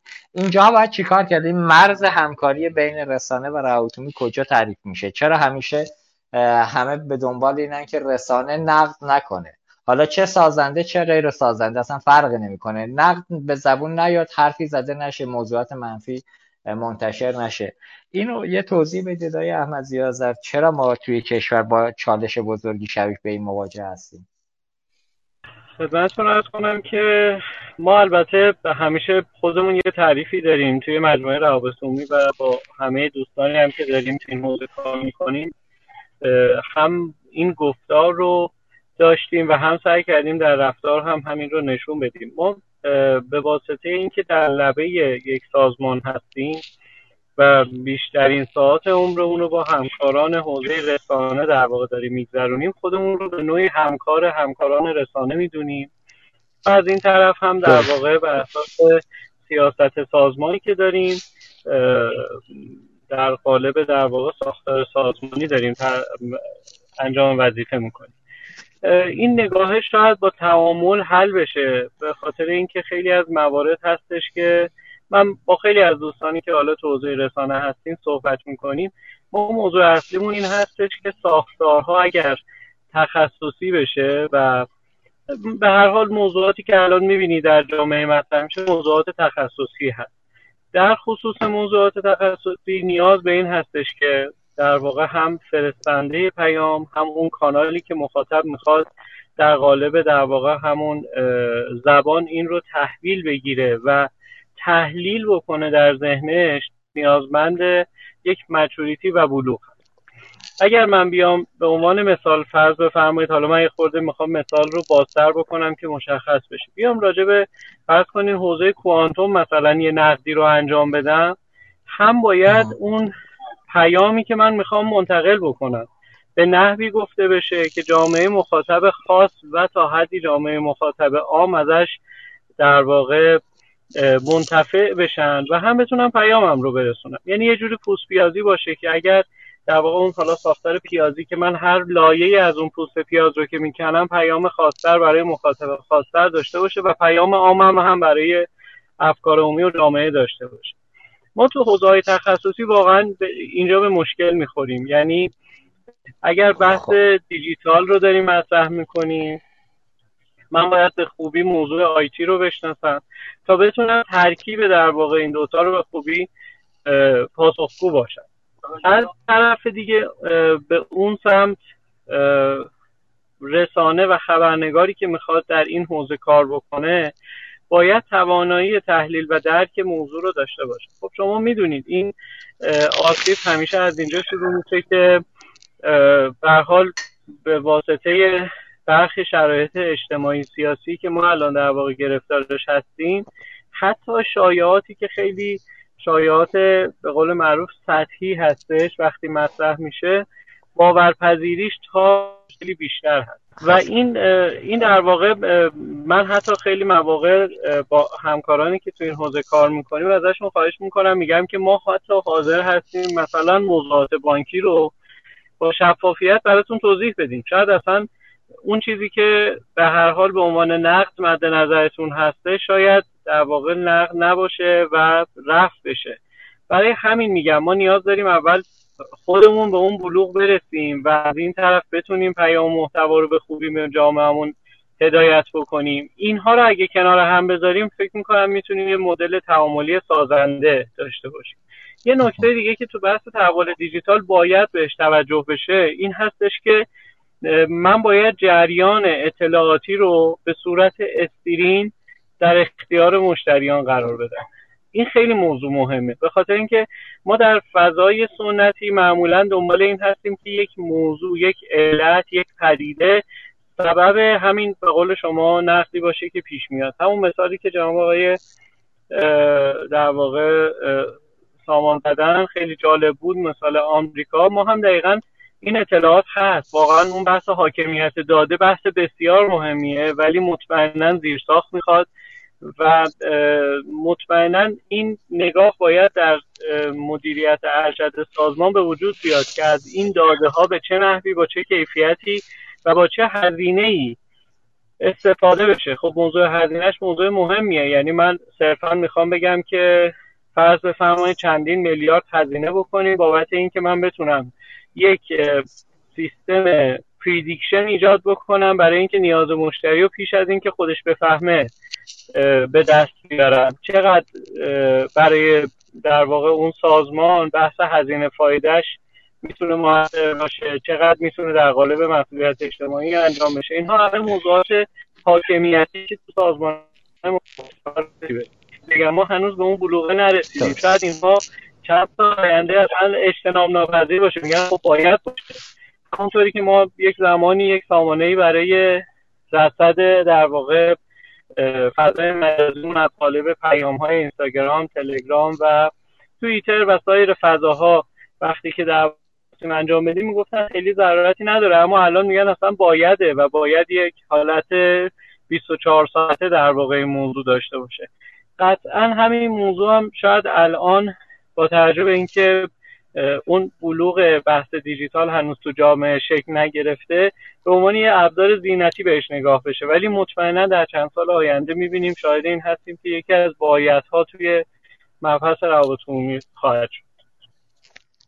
دقیقا مرسی آقای احمدی آذر. به نکته درستی اشاره کردید، تو مباحث تخصصی حتی خود رسانه‌ها یا خبرنگار هم نیاز به آموزش دارن. البته که من فکر کنم حتی یه زمانی هم دکتر زارعیان تو مخابرات وزارت ارتباطات هم این آموزش‌ها رو گذاشتند. ما هم اون موقع جوان بودیم و این کلاس‌ها رو یکی یکی چند تاش خود منم رفتم. الانم تو شبکه بانکی حتی اگه اشتباه نگم شرکت داتین پارسال یه یا پیرار سال بود یه دوره آموزشی برای همین مفاهیم بانکداری دیجیتال برای رسانه‌ها گذاشت. خود رسانه‌ها هم واقعیتش تنبل شدن، نمیرن به سمت آموزش و درک درست مفاهیم که بر اساس اونم بتونن خبر برن.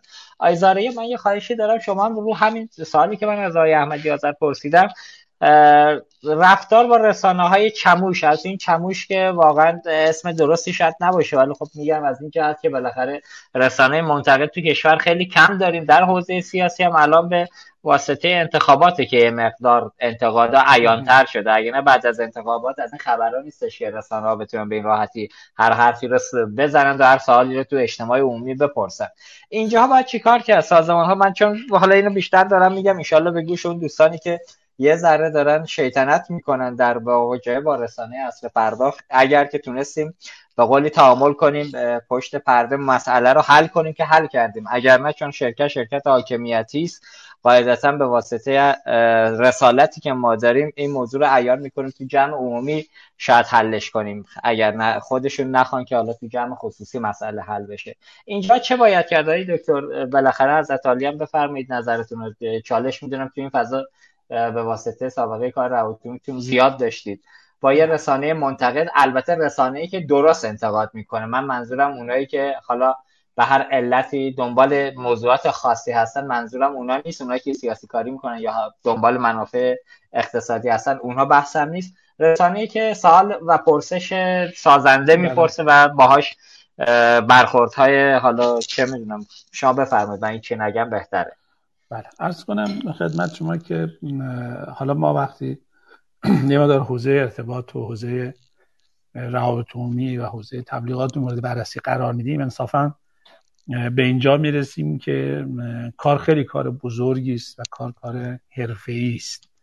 به همین دلیل یک روابط عمومی پویا، یک روابط عمومی حرفه‌ای نیازمند این هست که حداقل در هر بخش کارشناسان زبده‌ای رو هم داشته باشه. من دو سه تا نکته رو مجبورم اینجا بگم، نمیدونم کلا چقدر وقت مونده که آخر برنامه ما دکتر دیگه، بعد از این من از آقای سامان همین رو اگر نکته‌ای داشته باشم میپرسیم، بعدم میریم سمت جنبندی خدا. بله، عرض کنم که ببینید ما در حوزه اصول در واقع کلی ارتباط با رسانه، اولا همه بایستی انتقاد پذیر باشیم، البته انتقاد درست و منطقی. دوم، بایستی اطلاعات حوزه ارتباط رسانه‌ای روابط‌عمومی‌ها به روز باشه. سوم، بایستی روابط‌عمومی‌ها صداقت داشته باشن، مفید باشن و اخبار و اطلاعات مفید رو به رسانه‌ها بدن. و چهارم و بسیار نکته مهم، در دسترس باشن. خب اگر روابط‌عمومی در دسترس نباشن، ممکنه خبرنگاران واقعاً کانالی برای پوشش خبری درست نداشته باشن، از این رو اخبارشون با مشکل مواجه باشه، با نقص اطلاعات مواجه باشه. پس روابط عمومی اگر این چهار ویژگی رو داشته باشه، به نظر من با چالش بسیار کمتری در حوزه ارتباط با رسانه‌ها مواجه خواهد شد. و طبیعی است که اون نکته‌ای که الان وجود داره در برخی از حوزه‌ها رو ما نمی‌بینیم. روابط عمومی این ویژگی‌ها رو ندارن و بعد میخواهن که رسانه‌ها در خدمت اونها باشن، برای اونها کار بکنن، برای اونها پوشش خبری بدن و هر انتقادی اونها رو آشفته میکنن. البته یادمون باشه بالاخره رسانه‌ها هم در نقطه مقابل ممکنه که با همین مسئله و با همین مشکل مواجه بشن. یعنی ما رسانه‌هایی رو هم میشناسیم که رسانه نیستن، یک تکنیک کپی پیست رو بلدن و با زدن یک خبر جنجالی میرن به دنبال این که روابط عمومی رو وادار و انجام یک سری کارها بکنن. این یک نکته، یعنی یک مجموعه نکات. مجموعه دیگری که میخوام خیلی خلاصه عرض بکنم اینه که روابط عمومی حرفه‌ای بایستی رسانه و خبرنگار رو بشناسه. رسانه ها و خبرنگاران ما هم به چند گروه تقسیم میشن. واقعا یه عدهشون مطلعن، منطقی هن.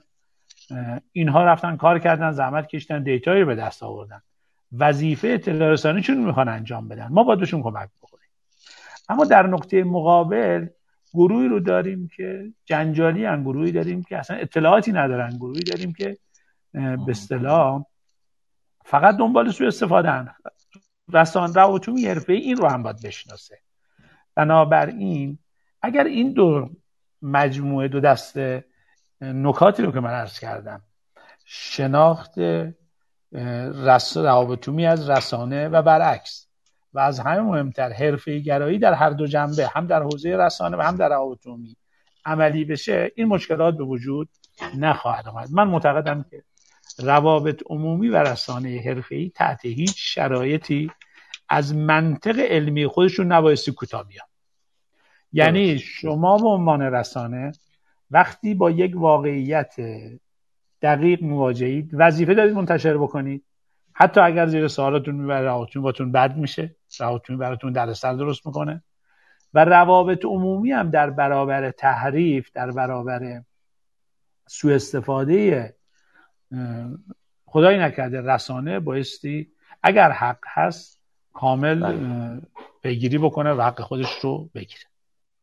دقیقا. حالا نکته که وجود داره دکتر، بعضی از جا خود مدیر روابط عمومی در ظاهر که با رسانه مواجه میشن، یا آقا من خیلی دوست دارم باها تعامل کنم و دیتا بدم. منم نظرم اینه که ما هم پاسخ بدیم، ولی در عمل مدیر عامل سازمان یا معاونین تحت فشار میذارن رواتون که آقا شما به هیچ وجه به نوعی ورود نکن به مباحث، بذارید هر کار دوست داره بکنه و سکوت اختیار کنید، هیچ پاسخی ندید. و حالا البته که حالا میگم در یک کیس خاص انشالله که حلش کنیم با امید خدا، کارهای جذابتر دیگه هم میکنن که با امید خدا امیدوارم که سر راه بیان. بله، باید روکردا روکردای حرفه‌ای باشه، روکردا روکردای دقیق باشه، هر کسی وظیفه خودش رو بدون بلد باشه، روش‌های مواجهه با مسائل و بحران‌ها رو بلد باشه، روش‌های پاسخگویی حرفه‌ای رو بلد باشه و از همه مهمتر در دسترس باشه. روابط عمومی که در دسترس نباشد همیشه با چالش مواجه میشه. بعد بعد وقتی با چالش مواجه بودنم دکتر در دسترس بودن ولی به کار نیومدنم که اختیار نه، اختیار نداشته باشه از خودشم فایده‌ای نداره دیگه. اینم داره مدیر نه دسترس بودن را افتاده معنای عام ترجمه می‌کنم، یعنی روابط عمومی در دسترسی که قدرت پاسخگویی رو داره. احسن، دقیقاً. آره ما داریم دوستان در دسترسن ولی خب در عمل واقعا قدرت پاسخگویی ندارن و سکوت اختیار میکنن. خب حالا باز در همین حد هم که پاسخ میدن به عنوان یه دوست باز خوبه، ولی خب تش خروجی نداره. من فکر میکنم حضرت علی به یاد دارید اون چالش که ما توی خبر که پیامک چرا گرانه است که یه موج ده ده اون موقع شبکه‌های اجتماعی نبود، همین رسانه‌های سنتی و مکتوب بودن که یه موجی ایجاد شد. نهایتا مخابرات مجبور به تغییر رویه شد، هرچند که البته آخرش باز به نفع مخابرات هم با اول شد تو ماجرا. ولی به هر حال مواجهه مدیران با موج یه پدیده که تبدیل به یک موج شد، مجبور شدن بیان سر یه موضوع صحبت کنن. ولی الان متاسفانه رسانه ها با هم همصدا نیستن. یکی از ایرادات اینه که البته به نظر من، حالا تحلیلی که شخصی دارم، بعضی از سازمان‌ها و روابط عمومی‌ها حتی شده تفرقه بیاندازن بین رسانه‌های تخصصی و همکار که اینا با هم همراه نشن و یه موجی رو ایجاد نکنن که اینا مجبور به پاسخگویی باشن. این مسیر رو هم حتی دنبال میکنن که اینا متاسفانه یکی از آسیب‌هایی که ما در حوزه رسانه داریم. سعید خان سامان، حضرت عالی هم اگه نظری تو این موضوع دارید بگید، اگه نه که با خانم بحری بریم برای جنبندی. من در دو سه جمله فقط بگم که در مواجهه با خبرنگار چموش باید چه کار کرد. یکی این که اولا باید استقبال کرد، بهترین فرصت برای این که شما حرفی رو که قرار دو ماه بعد از یه جای دیگه بشنوی از این خبرنگار بشنوی. ترس از تعداد انگشت شماری روزنامه‌نگار منتقد امروز تبدیل شده به میلیون ها منتقدی که یک رسانه در اختیار دارن و میتونن راجع به شما صحبت بکنن. یعنی میخوام بگم موضوع خیلی فراتر از اینه. نکته دوم این که فناوری درهای شفافیت رو باز کرده و سازمان ها به میزانی که به سمت شفافیت برن احتمالاً دیگه ترسی از این ندارن. شما یه ساختار کاملا شیشه‌ای توی سازمان ایجاد بکنید، همه چیز شفاف، اون موقع اساساً حتی اگر یک خبرنگاری بخواد شیطنتی هم بکنه، به دلیل این شفافیت همه چیز روشنه. و نکته پایانی این که رسانه‌های تخصصی صنعت ما بسیار سیاسی کنش‌هاشون در حال حاضر، یعنی اینکه اساساً اونقدری مرتبط با فضای مشتریان ما نیست و اگر ما اصالت رو به مشتری‌ها بدهیم، این بخش سیاسی شاید یه هدف فرعی یا یه هدف ثانوی است. من نمیگم اهمیت نداره، ولی یه هدف بالاخره اولاتری از اون وجود داره و توی این فضای سیاسی هم خب بالاخره میگم قدرت و ثروت که مسیر رسانه‌ها رو در نهایت تعیین خواهد کرد و حقیقت معمولاً ممکنه که در رسانه‌های تخصصی عرض میکنم تحت شعاع این لابی‌های قدرت قرار بگیرد. ببخشید که صحبت کردم. تمام، با توجه به اینکه به پایان برنامه رسیدیم، اگر نکته پایانی هست بفرمایید و با شنوندگان هم خداحافظی کنیم. بله، من چیزی که عرض میخوام بکنم به عنوان مخلص کلام این که دوستان روابط عمومی، همکاران من در شرکت‌های مختلف، امیدوارم که تجربه محوری تجربه مشتری رو مقصد و غایت نهایی، تجربه خوشایند مشتری رو کنش‌ها و فعالیت‌هاشون بدونن، تکنولوژی رو از تکنولوژی استقبال بکنن. مفاهیمی مثل اجیلیتی یا اجایل بودن الان در تمام حوزه ها شکل گرفته. ما باید به اجایل پی آر فکر بکنیم. ما بایستی الان اوپن دیتا، اوپن اینویشن، اوپن بانکینگ شکل گرفته. ما باید به اوپن کانتنت فکر بکنیم، یعنی ای پی آی ها شکل گرفتن. ما به ای پی آی های حوزه پی آر فکر بکنیم. آیا ما اصلا در حوزه پی آر میتونیم ای پی آی بدیم برای اینکه یه محصولی رو باز بکنیم، راهنمایی بکنیم، منوالی باشیم، نمیدونم کارهایی بکنیم و خودمون رو با سازمان ممزوج ببینیم، به سمت یک پارچگی حرکت بکنیم، کانال هامون رو یک پارچه بکنیم، اون مفهوم آمنی چنل در کانال های بانکی رو بیاریم توی کانال های خودمون، همون رو پیاده بکنیم، دیتا دریون رفتار بکنیم، بسیار باشیم با آنالیز و تحلیل. اگر به قیمت حل شدن روابط عمومی، اضمحلال روابط عمومی، نابودی روابط عمومی بشود تجربه خوبی برای مشتری ساخت،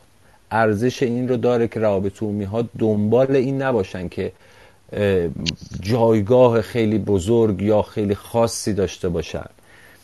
و یه نکته‌ای هم فراموش نکنیم، قرار نیست دیگران اول ما رو به رسمیت بشناسند بعد ما حالا بتونیم کار بکنیم. من معتقدم ما باید کار رو انجام بدیم، ما باید حرکتمون رو شروع بکنیم، ما باید بریم جای مشتری بشینیم. و اتفاقی که میفته اینه که بعد از مدتی اتفاقا سازمان میبینه که اون جای اگه خالی بشه چقدر خطرناکه. شما اید که بایستی با کنشتون تعریف خودتون توی سازمان رو تغییر بدید. و فراموش هم نکنیم که هیچ تغییری بیرون از سازمان شما اتفاق نمیفته مگر اون تغییر درون سازمان شما اول رقم بخوره. من اعتقاد راسخ دارم که روابط عمومی ها قبل از این که هر کنشی انجام بدن، ابتدا بایستی تصویر سازمانشون، حال سازمانشون، داخل سازمان رو خوب بکنن. خیلی جاها ممکنه با اچ آر تقاطع پیدا بکنن، اشکال نداره، ولی مهمه که شما تصویری که میخواید، محصولی که میخواید ارائه بکنید، ابتدا خود سازمان به اون باور داشته باشه. فرایندهایی که توی سازمانتونه باعث خوشحالی، یعنی لبخند سازمان شماست که لبخند مشتری رو به همراه خواهد داشت. این رو نادیده نگیریم، به خودمون هم یه وقتایی توجه بکنیم. کارمندان شرکت هم یک نوعی از مشتریان شما هستند، برای اینها هم باید برنامه داشت. پیمانکاران شرکت مشتریان ما هستند، رسانه ها مشتریای ما هستند، مردم و مخاطبین محصول ما مش... مشتری فقط به معنی این نیست کسی که حالا لزوما از فلان اپلیکیشن بانکی من استفاده میکنه. سپاسگزارم هستم، خیلی آموختم از محضر آقای دکتر زارعیان، از محضر آقای احمدی آذر عزیز و از بزرگواران. مجال بسیار خوبی بود، سپاسگزارم که بنده را تحمل کردید و پذیرا بودید. حضورم رو شما رو به خداوند منان می سپارم. ما و وقتی که گذاشتید برای این برنامه. جناب زارعیان عزیز در خدمت شما هستیم. اگر نکته پایانی هست برای جمع‌بندی میشنویم و در انتها هم خداحافظی با شنوندگان رو. من هم جا داره تشکر بکنم از شما و آقای افتاده که این فرصت رو فراهم کردید، همینطور از دوستان خوبی که اطلاعات بسیار مفید رو دادن، آقای سامان و آقای احمدی آذر استفاده کردیم. من هم معتقدم که به هر حال روابط عمومی ها با تنوع کار و حجم بسیاری از کار مواجهن که بایستی به سمت تخصصی شدن و حرفه‌ای شدن بروند و حتما هم به همه مخاطبان، چه مخاطبان داخلی چه مخاطبان بیرونی، توجه بکنن، در دام تکنولوژی گرفتار نشن، محتوای خوب تولید بکنن، محتوایی که تاثیرگذار باشه و بتونه مخاطب رو واقعا آموزش بده، یاد بده و در نهایت هم برای سازمان خوب خواهد بود، هم برای مردم و در نهایت برای جامعه. من هم دیگه بیش از این وقت رو نمیگیرم. تشکر مجدد و خیلی زیادی رو از همه دوستان دارم. ممنون از حضور گرمتون. جناب احمدی آذر در خدمت شما هستیم. نکته پایانی و جمع‌بندیتون رو میشنویم و در انتها خداحافظی با شنوندگان. امیدوارم کیفیت صدای من خوب باشه. خدمتتون عرض بکنم که من حالا برای جمع‌بندی صرفاً به مواردی که عنوان شد در حوزه تحول دیجیتال، این رو میخوام حتما روش تاکید داشته باشم مجدد. ما دو محور داریم، یکی روابط عمومی در نقش روابط عمومی در تحول دیجیتال که یک صحبت بود که ما نیاز داریم به این که مشتری و اون استفاده کننده نهایی آماده باشه برای تحول دیجیتال و با یک سطح به قول معروف دست نیافتنی روبرو نشه که نتونه تحول دیجیتال رو بپذیره در همه حوزه‌اش، در بحث کارکردیش، در بحث استفادهش، در بحث آسایشش، راحتیش.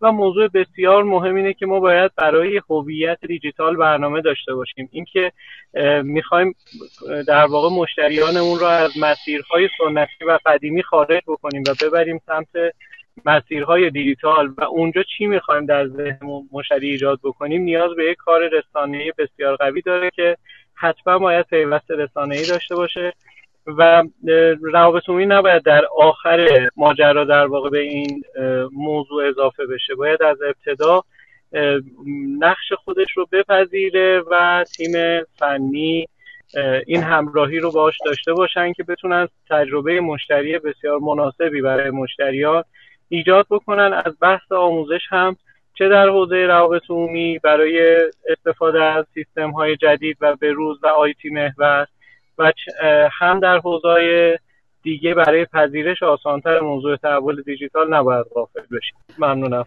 بزرگوارین، ممنون از شما و حضورتون توی برنامه.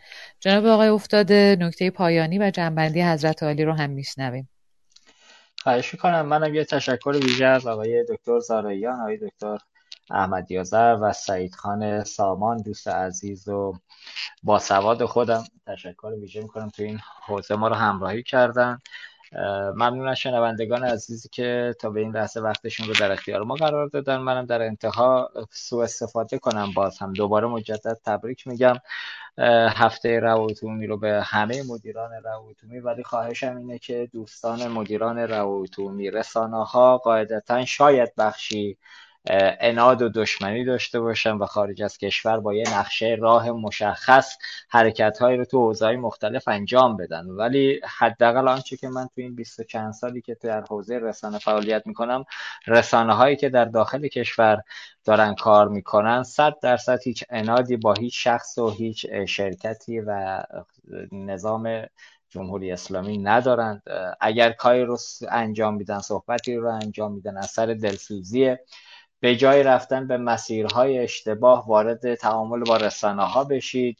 من حتی تو برنامه‌های گذشته‌ام گفتم در مورد شرکت‌ها و موضوعاتی که اگر نقدی رو به زبون میارم، هم فرصت برای پاسخگویی تمامی اون دوستان و شرکت‌ها دارن، همین که اگر فکر میکنن که امکان حضور در یک جلسه علنی رو ندارن، من خواهش میکنم جلسات خصوصی بذارن.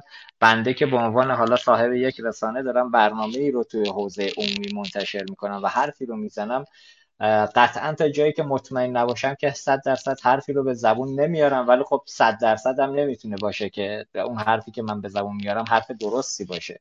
دوستان میتونن توی جلسات خصوصی در مورد موضوعاتی که مطرح کردیم حتی حرف بزنن، ما رو به راه راست هدایت کنن، به قولی بگن آقا اینجا درسته یا نادرسته. بالاخره یه منطقی وجود داره، ما هم که موضوع بحثی نداریم نسبت به آقا این که حتما باید آنچه که ما میگیم درست باشه و به جای مقابله به تعامل فکر کنن که متاسفانه در مقابله هیچ کسی سود نمیبره. بالاخره هر بازی یه سر برد داره، یه سر باخت داره، ولی خب این بازنده و برنده تش نهایتا خروجی ملموسی که به درد جامعه و به درد مردم بخوره تش به هیچی ختم نمیشه، جز اینکه حالا یه چهار تا هیجان هم اتفاق بیفته، چهار تا حرف هم گفته بشه.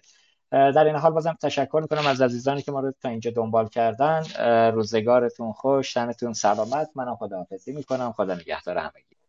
با تشکر از میهمانان گرانقدر برنامه، من در انتها مجدداً از مدیران شرکت توسعه خدمات الکترونیکی آدونیس بابت حمایتشون از این برنامه تشکر میکنم. امیدوارم تونسته باشیم این هفته هم با این گفتگوی جذاب با حضور آقایان دکتر داوود زارعیان، استاد دانشگاه علامه طباطبایی و معاون امور مشتریان شرکت مخابرات ایران، دکتر محمد احمدی آذر، مدیر روابط عمومی بانک تجارت و سعید سامان، متخصص حوزه تبلیغات و روابط عمومی، اطلاعات خوبی رو در اختیار شما قرار داده باشیم. از شنوندگان ویژه برنامه اقتصاد دیجیتال هم بابت همراهی و همدلی همیشگیشون تشکر میکنم. لطفاً این برنامه رو به همکاران خودتون در شبکه بانکی معرفی کنید و حتماً ما رو از نظرات سازندتون بهره‌مند بفرمایید. روزگارتون سرشار از خوبی و مهربانی، در پناه خدا باشید. رادیو اینترنتی عصر پرداخت.